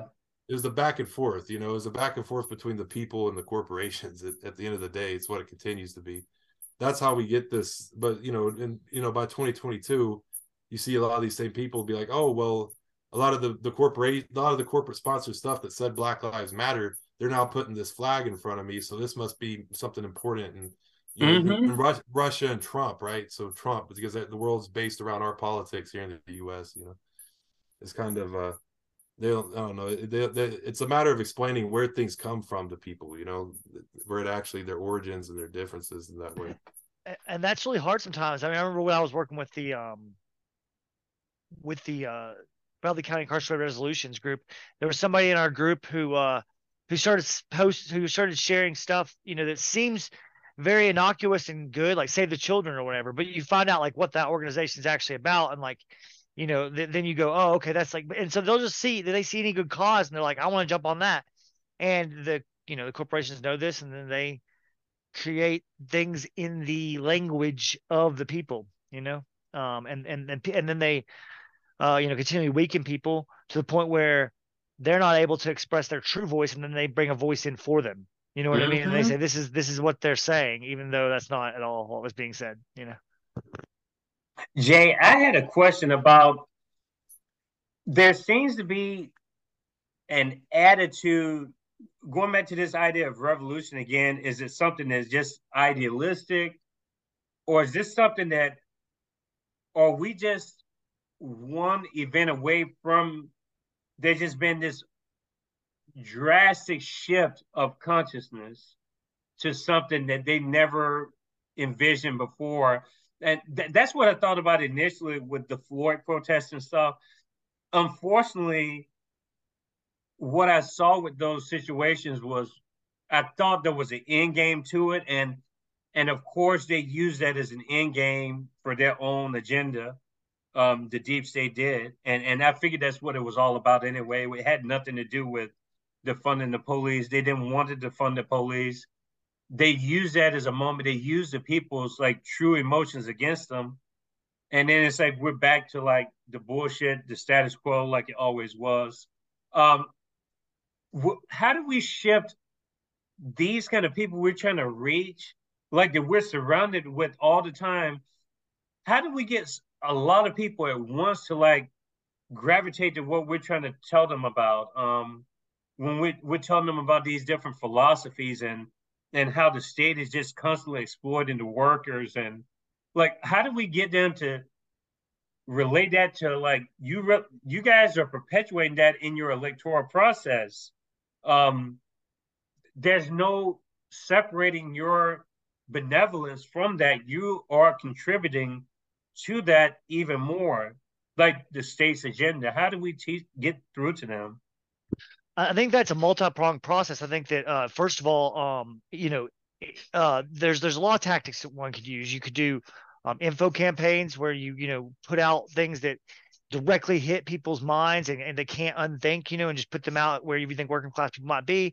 You can do media, you know, you can you can well reach out through um, get with people and make contact with them, you know, all, all over the place. You can do free stores, you know, you can do you can do tax like mutual aid to help bring people into a local area you know networking with people that um, in already existing groups that you feel like in your area have any sort of um, political uh, engagement going to your city council all these you know these things. But then of course the in the in the end we're gonna have to unify that in a certain way where we're developing a, network of of people who are um, able to uh, to go into their local area and uh, and and and cultivate um, uh, things that uh, cadres and stuff that can develop a regional, that can develop a national uh, body, that can that can have con- uh, contact with unions, that can have contact with all these things.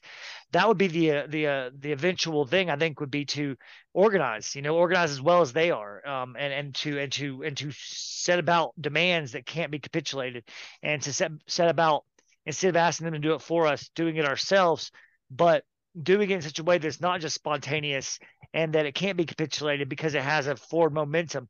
But uh, and so I think that um that that there isn't that organ yet. You know what I mean? There's there's many different, but I think that that the the the the, the focus on developing that organ uh, that could do that um is is is a is a big part of um I think what we need to be working on right now is to, to develop some sort of organ that can uh our local level, find what the will of the people is, um, take those victories and and then and then take them regionally as much as we can, and then take them nationally as much as we can, and build up from there, along with building worker power and building towards that general strike.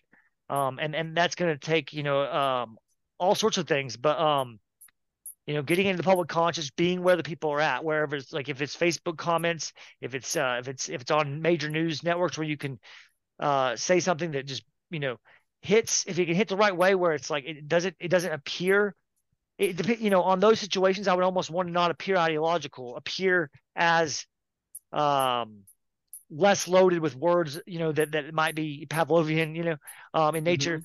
And, and and uh and and put them or not nature but in orchestration uh, but the uh the, the and um that, that and then and then develop uh and put something that that that can that, that hits the idea of that we have a natural dictation over production. You know, we have we if we say no, that's it. You know, if we say yes, that's it. I mean, the only way that they've been able to coerce us is by controlling the the violence of the state. You know what I mean?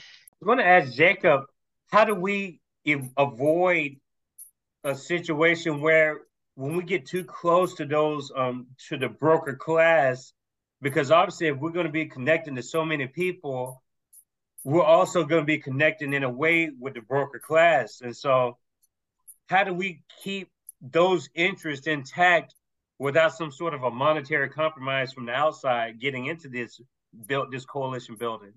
You know, to, to explain the way that I think that what we need in this in this in is for people to understand an alternative, an alternative to what we have now. We have a a uh, we have a corporate democratic system in that you know who the corporation which is what you know somebody's going to own a, a, chain of different productions it's going to accumulate more and more. Uh the, you know somebody's going to win the, the market right? Like they're going to and it's going to go towards one um a small group of owners. And they basically decide after you know we get to show up every two years four years vote on somebody you know that their parties pick out that corporate parties pick out who are always answering to you know they're funded by the corporations that are they're going to have to you know they, they pick out we pick out between those two people and then they get to go have lobby meetings and they get to you know they the corporations pay their you know pay everything that's that they're doing right? Like um and they have to keep answering to that if they you know or you know their party will turn against them or something you know? There's and you know i was listening to your last guest uh talking about how hard it is for a third party to run and that they mm-hmm. pass all these extra silly laws about like uh, you have to like I think in Missouri, uh, Missouri you have to ask somebody who's already elected if to sign off if you can run. And so they no third parties get to run in Missouri because it's you have to mm-hmm. ask a mm-hmm. Republican or a Democrat because that's what the corporations wanted, you know. Um, and it was uh that's how they they they're able to maintain that and it's um th- this is this is the alternative that's been throughout history and one is like, yeah, you know, ultimately that extra ownership has to not be there because it's only going to have an interest and keep doing what it's doing. It has to, mm-hmm. it's only going to gain more and more political. Is since it's only a political ownership, it's only there by policy. It's only going to try to gain more and more political power through a means of a state, through means of coercion, and to enforce its policy. Um, but this is the alternative: is that it, you know what what we call centralized democracy. An alternative, an alternative is um, there's a new level of democracy, which is the local council, right? It's the not just the local. It's the not like a city council, right? Not like a city hall, but even um, say if there you got a hospital of people, you know, we saw that we saw so much commotion during COVID about this and that and all stuff that that nurses all collect, they all know, you know, they all actually understand. They went to go get, you know, in like um, you know, college degrees to be a nurse but there was a bunch of confusion back and forth that they didn't get to resolve because no matter what, it was whoever owned the hospital decided. It was whoever, mm-hmm. you know, that one person got to decide this and that. Um, but you know, and and so they go, oh no, they're like no, they're not the the experts. They just they have the money. They have the that's how they they have the money to be able to do that. Uh, the you know you have a, a larger group of consciousness among everybody in a hospital, but if they were able to have a, a, a elect a council, right, that could then um, they elect a, a, delegate from their council. They they give all their their um, they have their concerns represented to the next level, which is like a local level, a local council. Um, from there, the local council, among say not just the hospital but factories, maybe um, you know agricultural co-ops, different you know however somebody wants to form a council, um, they elect delegates too. That delegate goes to a local council, who then goes to a state level, who that that that local council elects to a state a delegate to a state level, and there's a, a state level council, right? Who then elects uh, somebody to the uh, National Assembly, which is across the entire country. And the National Assembly is who passes laws, right? That's something we don't have, but that's how the Soviet democracy works. That's how democracy works in China. That's how, um, and this is the very important part about all of that so at any time, you can legally recall your elected delegate from your council. So say, you know, we mm-hmm. you don't like who your city council is um is voting up, right, to the state, who's representing your state. You're like, I don't like that. But your your council at your or your delegate from your council keeps voting for them. You could argue why they need to not, and you could have a recall and say, all right, we need somebody else to come in. They say, yeah, you make good points about why they we don't need to do that. You make good points about other things. Let's run them. Who wants to have them? Okay. And you can do that at any time. There is no there is no waiting two to four years. That's how it is in those in, mm-hmm. in those countries. It's a new form of democracy, but and like that, how do you lobby that out?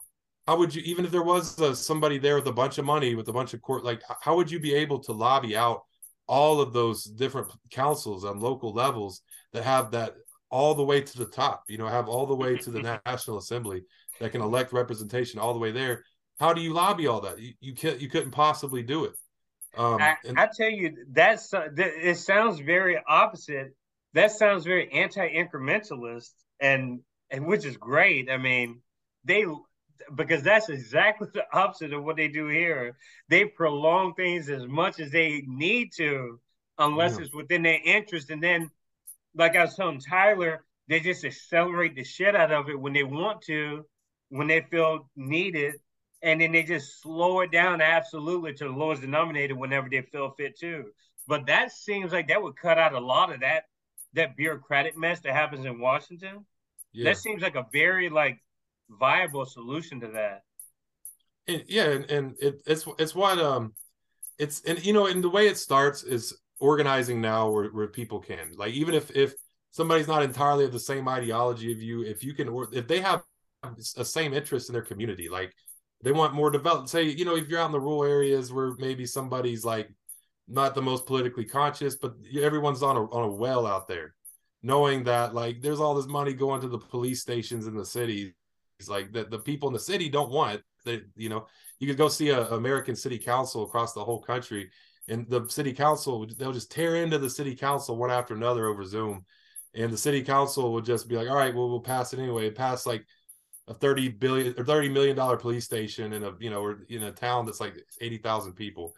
You know they, every the people in the city don't want that. But even if you live out in the country and you're like yeah and you demand you know you get people to organize and start demanding uh, for this system for these corporations to clean their own mess up you know and start demanding you know by their government you know grabbing their state and making you know demanding of them to do it. You know that's what we call practicing their dictatorship. You know these even if you live in a poor rural community they don't have any political consciousness, political power. If they gain experience by organizing and seeing, like, yeah, let's let's explain why we need to have a, water, you know, out to our community and be, not just be on this well, right? Let's explain why. You know, let's say you have something like there's tons of different things to organize the community for, but those are the building blocks of what centralized democracy is. Is when because at this point we're so used to having the the the, the owner the, the what I call the deadweight ownership be the boldness of us, be the political boldness. We're so used to that, or like working class people especially are very used to that that you know they're they're timid. They're like well I, I don't know if i should do and that's kind of the thing is they don't have confidence because they don't have consciousness of of their real political power. But by getting them organized it sets the blocks. Even if there's not something to unite like what i was talking about a full centralized democratic system the national assembly if anything if any but you know having people prepared by organizing them you know it's it's if it's a lot easier to assemble that way you know it becomes a lot easier to assemble. And ex- explaining this alternative you know everybody's tired of corporate democracy you know hardly something like 20% of people approved of the last congress and oh, last yeah. year.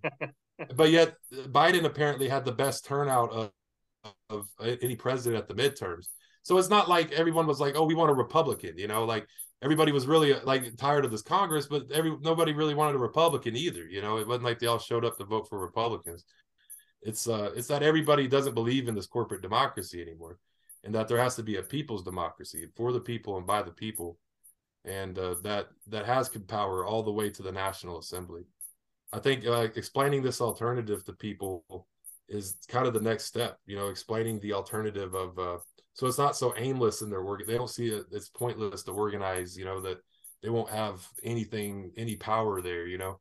Letting them know that they do have a power you know? It's uh you know not be misanthropic and have faith in the people you know? They actually have it you know? They're not just uh not not not let it and not it, not just be phrases you know? It be actual a result a result it, it be shown in action. You know somebody who could do that will inevitably uh be who there is to lead the people you know where does mutual aid come into play with this um centralized democracy and jae if you want to also speak on to this because you mentioned mutual aid um, several times just from this interview and the previous one. Um, where does that come into play when we try to? Um, would this be a transition, or is this something that would be able to coexist within what we already have to work with?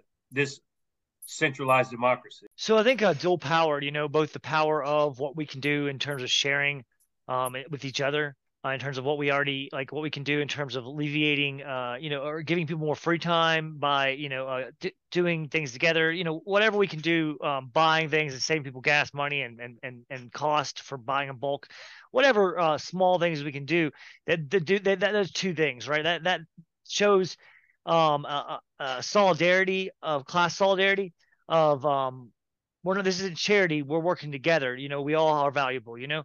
Um mm. and and then and then secondarily, you know, the, the dual power nature of the the yes, it's a temporary uh, temporary thing because eventually you'd be to exponentiate those things through the means of production by developing those things that were directly for and by the worker as opposed to for by the capitalist class and for the profit of them. You know, so eventually you wouldn't necessarily need a mutual aid program because you'd have free food. You know what I mean? Like it wouldn't. Yeah, uh-huh. I mean, you know, or you wouldn't mm-hmm. necessarily need a, a, a, a um uh, placed a couch share uh, sort of like process in your neighborhood because it's just free housing. You know what I mean? Like, but so so the, the, so that was kind of that's like what transitioned me from anarchist, honestly, to communist was the idea that we can just exponentiate all these things if we had the power that they do. You know, but and if, unless we have the power that they do, we won't be able to. Anything we do do will be crushed. Anything that we do uh, uh, accomplish could be crushed. Not necessarily will be, but if it ever if it ever approaches anything that could like radically change anything, it will be, you know. Mm.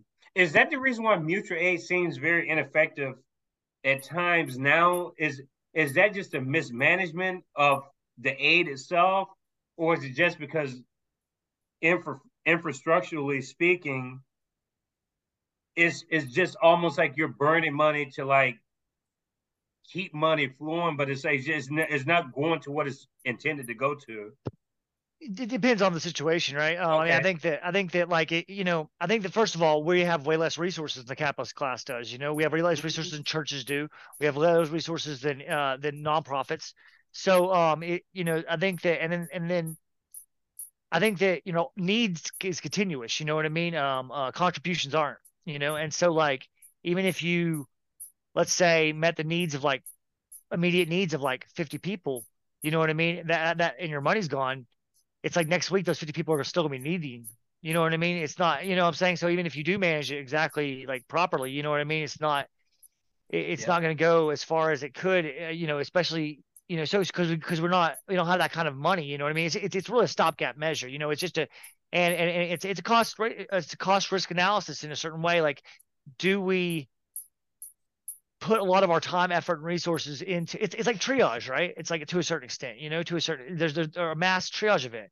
Uh, if there's a doctor with a broken arm, you want to set that person's arm so they can go and help you with other uh, other people who are if somebody's if somebody's uh, has a gunshot wound that's probably fatal, it would seem like you'd want to focus on them first. But you know, in, in, those kind of situations, it's like uh, it's like do do we spend you know two hours fixing this person when we and when like five or six other people who could have been actually saved, you know, lived like been taken evacuated or whatever. It's it's a hard call. These are like you know kind of things, but um, I think that that you know setting up those networks develops community contact and so it's almost like a protest, right? Like the protest is a great place to network. You know what I mean? Even if it's not necessarily for a thing that you care about, whatever, uh, so much. Like if it's something that's like, let's say that you feel is like, um, like uh, uh for a local candidate that you don't necessarily, or like an, uh, uh, you know, at least going there at the very least, you know, to a demonstration or whatever it might be. Um, you get to network with people and talk to them. You know, anywhere the people are, you want to go, you know, to a certain extent and kind of and kind of be there. And so I think that and developing those developing places for people to be is going to be the thing that develops the local cadre, you know, and local assembly. I tell you, some of the stuff that you all are talking about, and Jacob, I definitely want to get your view um, or response to what Jae just mentioned. There's some people, and I don't normally do this. Like I, I actually don't. If you look at any of the, the episodes before, I'm not um I'm never going to go into this realm of clout chasing like other um YouTubers, podcasters. Like I see this stuff happening way too much to where it's like that one side is trying to cannibalize the other side and trying to one up the other side. And but I will mention that there's some channels that are kind of concerning me a little bit that I used to follow that are almost appropriating the language that we're talking about here I haven't heard it mutual aid used as a stopgap measure a lot. Like you go to some of these YouTube channels, they almost it's like they almost want to keep talking about mutual aid just building off of it like it's some sort of a perpetual situation.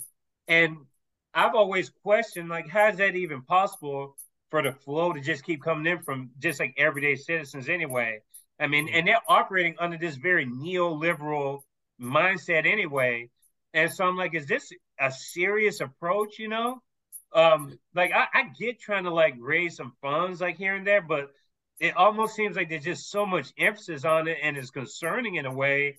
And to me, that almost leads to some sort of a um, like where's the money actually going? Like it almost makes me question where's the money going if that's mm-hmm. so much of the dialogue that's going on. Because like you said, a stopgap measure that makes sense. It seems like that's what it's meant to do. Like it's not supposed to be like a situation that's ongoing all the time. And yeah. so I'm glad that you said that because um um that just sort of confirms my suspicions that I had before of some of these um outlets that I'm not going to mention. So yeah, I appreciate that. Thank you for clarifying that for me. Yeah, of course. Jacob, I had a question about um what's this um media outlet that you're thinking about like creating you're starting to create because we discussed a few ideas before we got on camera and and jae i also want to hear about um you getting kicked out of the radio show like i mean i know that this this is almost like mainstream type shit i mean but i mean the audience do need they do need to kind of get you know into the know of, of what happened with that and it's not like in a tabloid sort of way because no one wants that kind of stuff to happen, obviously. But it does have a deep meaning as far as like why you got kicked off the radio show. but Jacob, you first. Like, what is your media um aspiration about? Oh well, I mean, we're we're looking to. So as of now, I, I have a, YouTube channel that I do called Marxist Saw. Um, Marxist Saw, okay. Yeah, it's got I think over 350 writings that are, uh, you know, Marxist and it's historical stuff, right? Um, you know, the, uh, historical theory for people that want to actually learn what it's about. What what did they actually say? What what are they saying? Like you know, you you know, you don't have to go. People don't have to come in and and see it as like you know they're not it's not manipulative stuff right? They can come in and just think critically you know and hear what they're saying. And you know that's on the that that will actually explain what what what happened in throughout history. You you there'll be a whole new understanding of history that actually is there that we're just suppressed from. That's the channel i i do. It's called marxist saw. It's like uh, arkansas but marxist saw m-a-r-x-i-s-t-s-a-w but also for anybody who wants to be on the lookout we don't have a the channel set up yet but we're we're we're gonna work on another uh, media project called uh, alienated press. It's um and we'll, we have different um you know there's to be different stuff coming from there but there'll be conversations like what we're having now. Um there's to be a lot of um it'll be involving more people than my my channel i have which is just me reading you know and um and you know sometimes it, uh, it uh, I talk to some people now and then on there, but not really. Um, but this this this new one's called Alienated Press. Um, it, you know, if somebody wants to follow me at Marxist, I'll let people know when it comes out um, and when we have the, you know, the the channels up and stuff. Do you actually? so your your Marxist Saw channel is actually up and running right now. Yes, yes, it is. And uh, and when did you start that? I think I started it in at the end of either 2021 or, or at the beginning of 2021 or 2020. I might have around then. Uh, I think it was beginning of 2021. I began Marxist Saw, and it's uh because I just started reading, and so I was like, well, I'm going to go ahead and and you know record it anyway, so other people can know what it is. Because I thought if nothing else, like you know the amount of people the our government has killed over mm. over for being communists, you know the amount mm-hmm. of bombs that they've dropped you know they made laos the most bomb country in human history you know. To this day you can't go walk in a field in laos without because there's the danger of a bomb you know it it's all, all because there's communism this this thing called communism this this word you know like the thing that we're supposed to be real terrified is there but what is it? What is communism you know?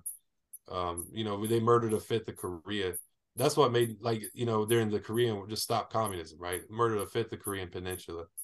These are things that you know you're like, well, what what exactly is this? Why why is why can't we can we just hear what they're saying? Can we just hear is that cool? You know, don't we need to know what all of our grandparents got drafted for, and we have to carry all this generational trauma after that?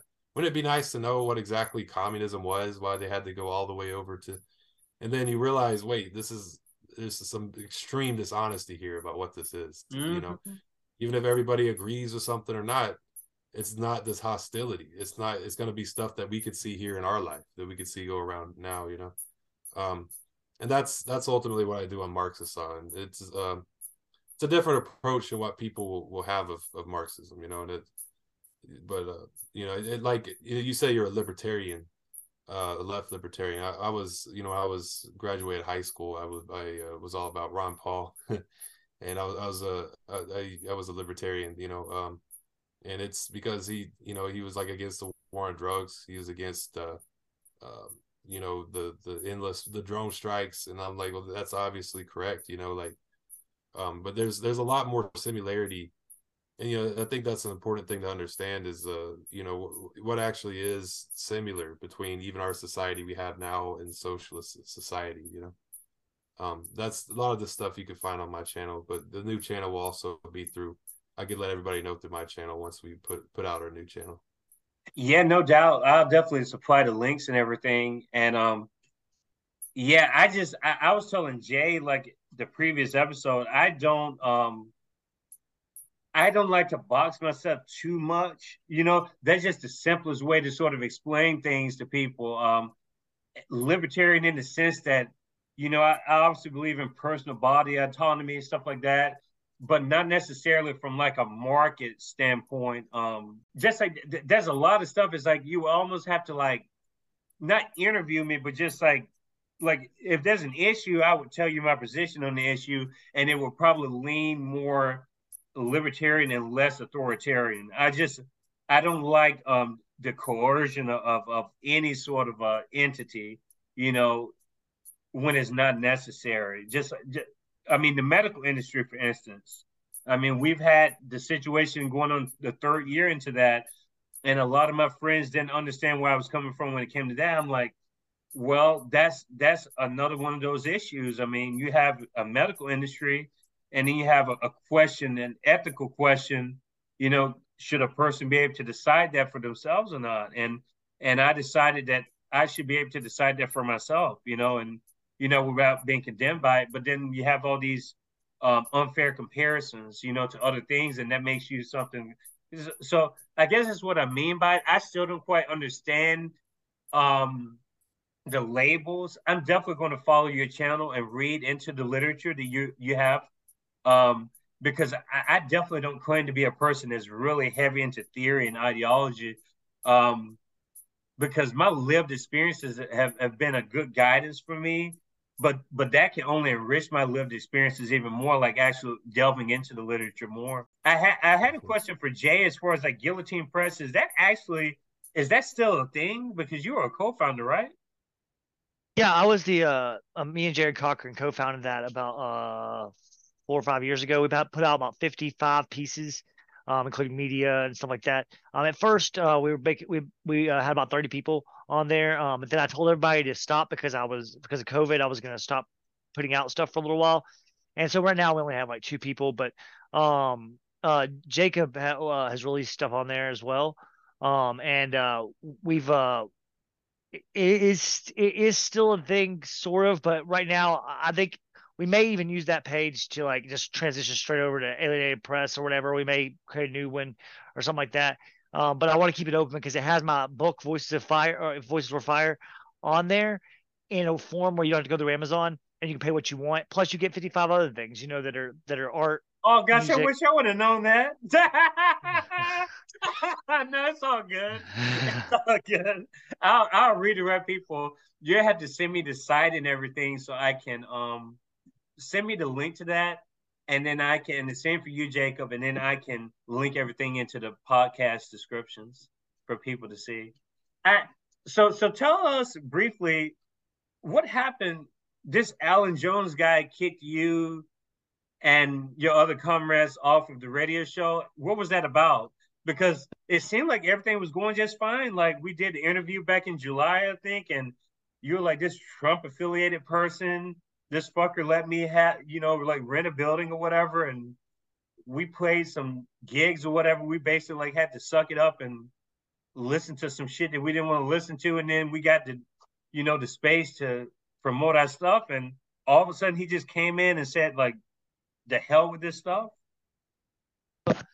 So um, I think so. It, there was already a radio station. It's a nonprofit radio station. It's called um, um, Whoop FM, and uh, it's local here, but you can find it online and stuff. Um, but I'll, you know, I wouldn't really recommend, recommend it. Um, the uh, there's uh, there's basically uh, most of the time they play, you know, um, uh, southern gospel and like older stuff and so like appalachian music you know some of it being very good you know though actually and so like so uh but then they have like one radio DJ. They have like that's on more than one day a week. Everybody else is like um like a one once a week show. There's a really patri- uber patriotic show where this guy comes mm-hmm. in. It's American flag background. He's wearing all American flag clothes, and oh, he's been doing God. that show for like 15 years. There's another dude who's in there, and he's just you know he'll make really racist Asian accents and stuff. Uh, and like uh, reportedly called his his uh, co-host the N word at one oh point. Oh my god! If wow. at any given time, whenever they're not having people on air, it's just a Trump flag. You know, um, it has like it's it's so so like they already have political content, right? They already have that, and so my point, like when I first came in there, I was like, there. I basically just I was doing a show with Sound Bandits, and the guy who hosted it happened to be there, and I just uh, took took shut my uh you know um, took my shot and just asked, you know, hey, uh, I heard y'all are having morning DJs or needing more DJs. We'd be happy to do it. And he's like, "What do you want to talk about?" And I'm like, "We'll play indie music and talk about civics," and that's all I said. and, uh, and so I, I knew it was inevitable that uh, that this was that, that this was going to come to an end. That this was a temporary process. Oh, so you knew that for sure. Oh yeah, oh yeah.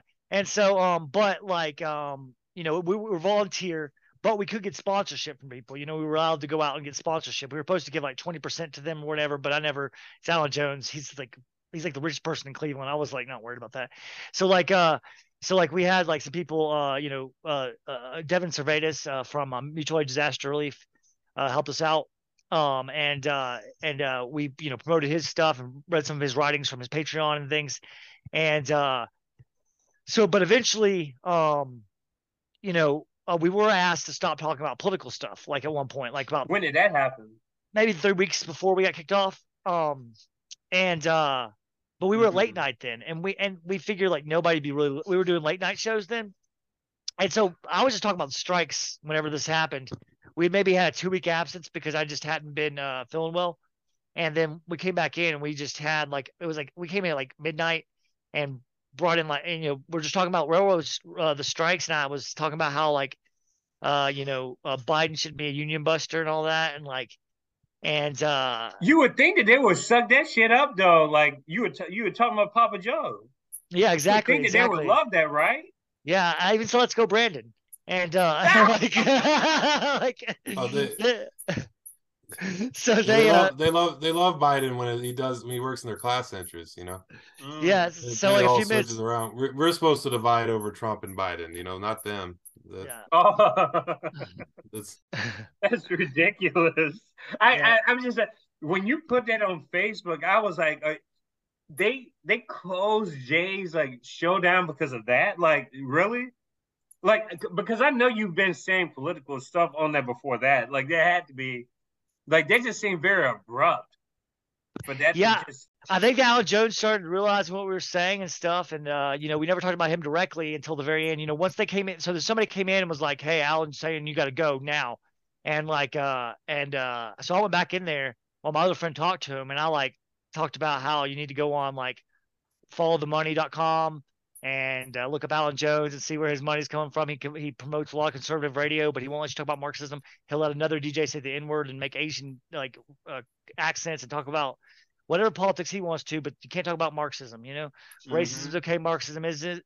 Uh, you need, and I was like, everybody, think about what you've heard in these last five months, and if and does it appeal or does it does it um do you think this is more in your interest or whatever they're feeding you on the major media you know channels and uh and like did they get air Oh yeah, yeah, yeah, yeah, yeah. I, and then I cut the radios off. I cut all the radios off and unplugged the equipment, and then left. Oh my god, that is yeah. some crazy shit.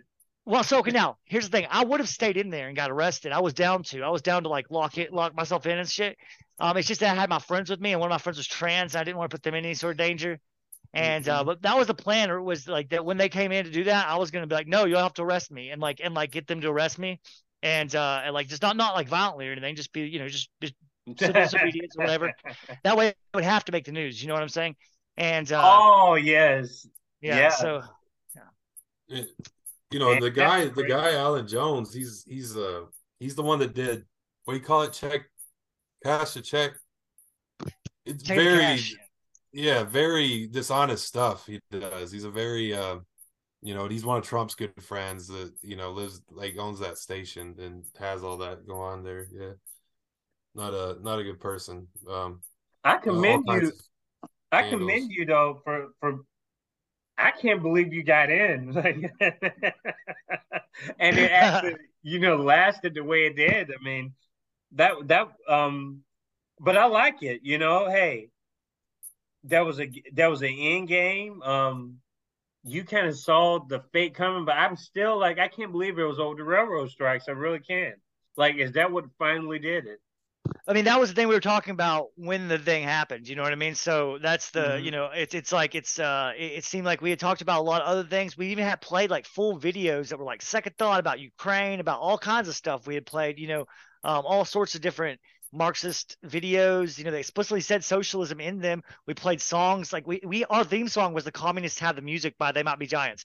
We played that like every single show, you know. And then we also did like jokes and stuff. Whenever we would do the weather, he would just like like give this like very vague uh just you know uh just, it's like it's dark outside or whatever you know and like uh or and we did traffic and he would like we don't have a helicopter we spill our money uh promoting our uh our band via sheet music and I was like, I think that was a waste of money. Like we, we we flew a plane over that had our sheet music on it.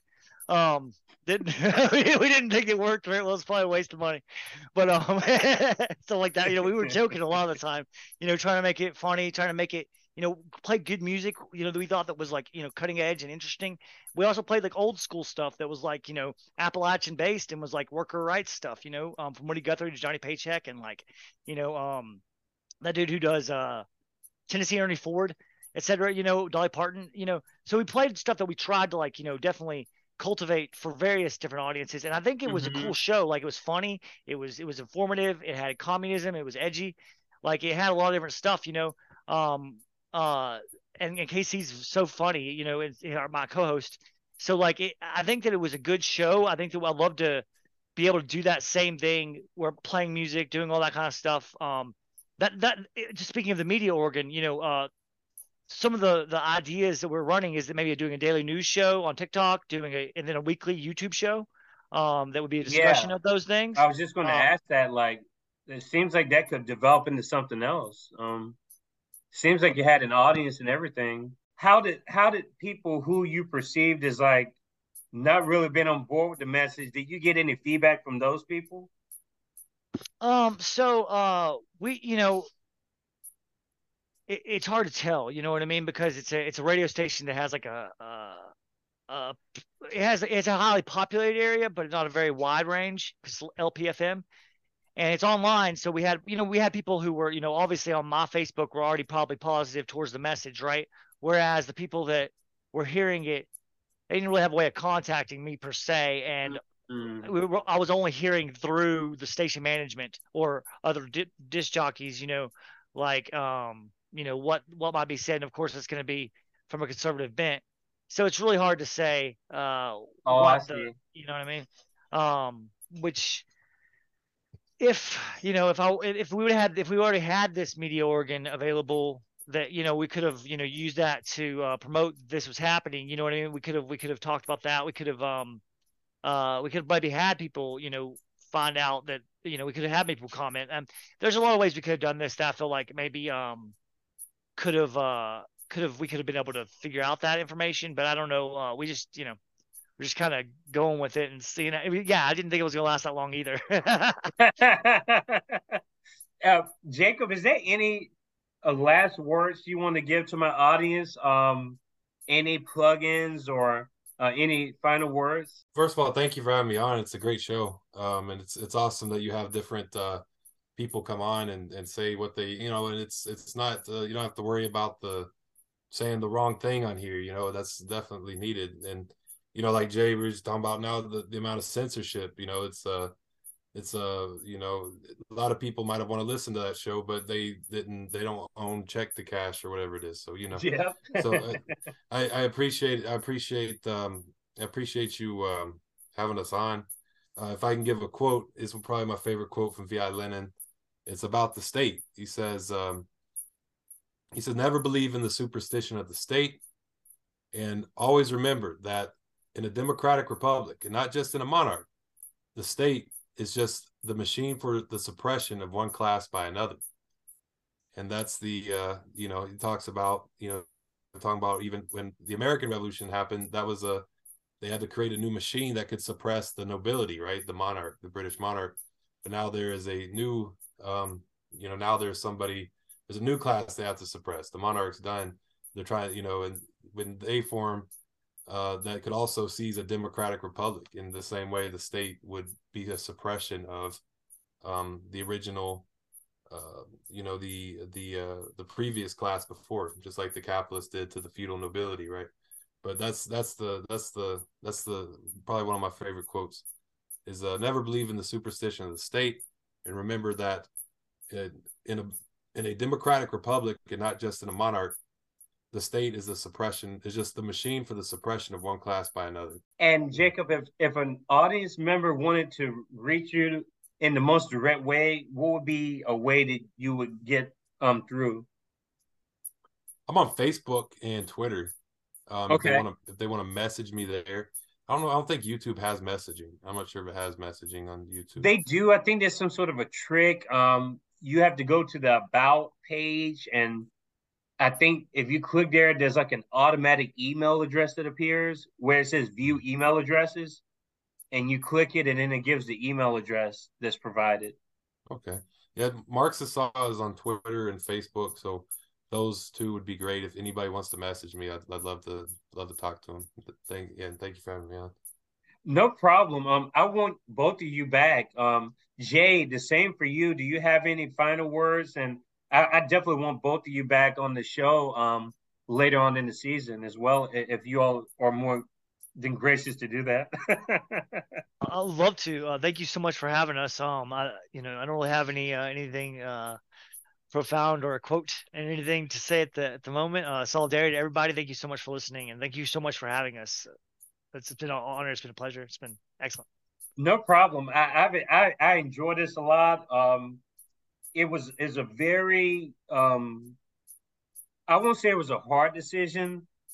I've decided to continue with academia, but I've always um like I tell my wife all the time, it's going to be on my terms. Like I don't give a damn. Like they can cancel me over a podcast or whatever. I'm going to continue to do this where wherever I get hired as a job, because right now I'm in between. Like I'm just at home right now. I'm a stay at home parent, but I'm um going to go in the job market and I continue. I want to continue doing this as well. You know, I'm trying to incorporate different kinds of people, like people in academic class, because I feel like these worlds never come together um it's the activism that they talk about is like is is very much separate like the stuff that people are seeing on the ground is separated from what they're seeing and it's and i think that's almost intentional like a lot of it's like the professors that i know that have youtube channels and stuff it's just them talking to each other basically they don't ever have like people on the ground that are like countering what they're saying to even you know question what they're doing you know, in their comfy spaces in the offices and everything else. And so it's very corporatized. The the, the education system is now higher education, and um, that that was very frustrating to me. And I knew that a lot of my views didn't align with a lot of my coworkers anyway. And so I was just like, you know what? This is a way to sort of connect to people outside of that world. And I will, I don't want to disconnect completely from them because I believe some of those people are good people and maybe they will learn from from people that are on the ground too. So I appreciate all the views, all my guests, and I don't know who we have next on the agenda because there's so many people I'm booked up through April. So um, everyone continue to tune in to Koko's Free Thinkers Forum. We're available on all major podcasting platforms. I did reopen the YouTube channel a couple months ago, even though they closed one of my videos down. That didn't discourage me. I reopened the, the channel so you all can subscribe there as well. And I'm on Spotify and all these other platforms. Have a great evening, beautiful people. Thanks again to Jae and Jacob. Have a great evening. Take care. Cheers.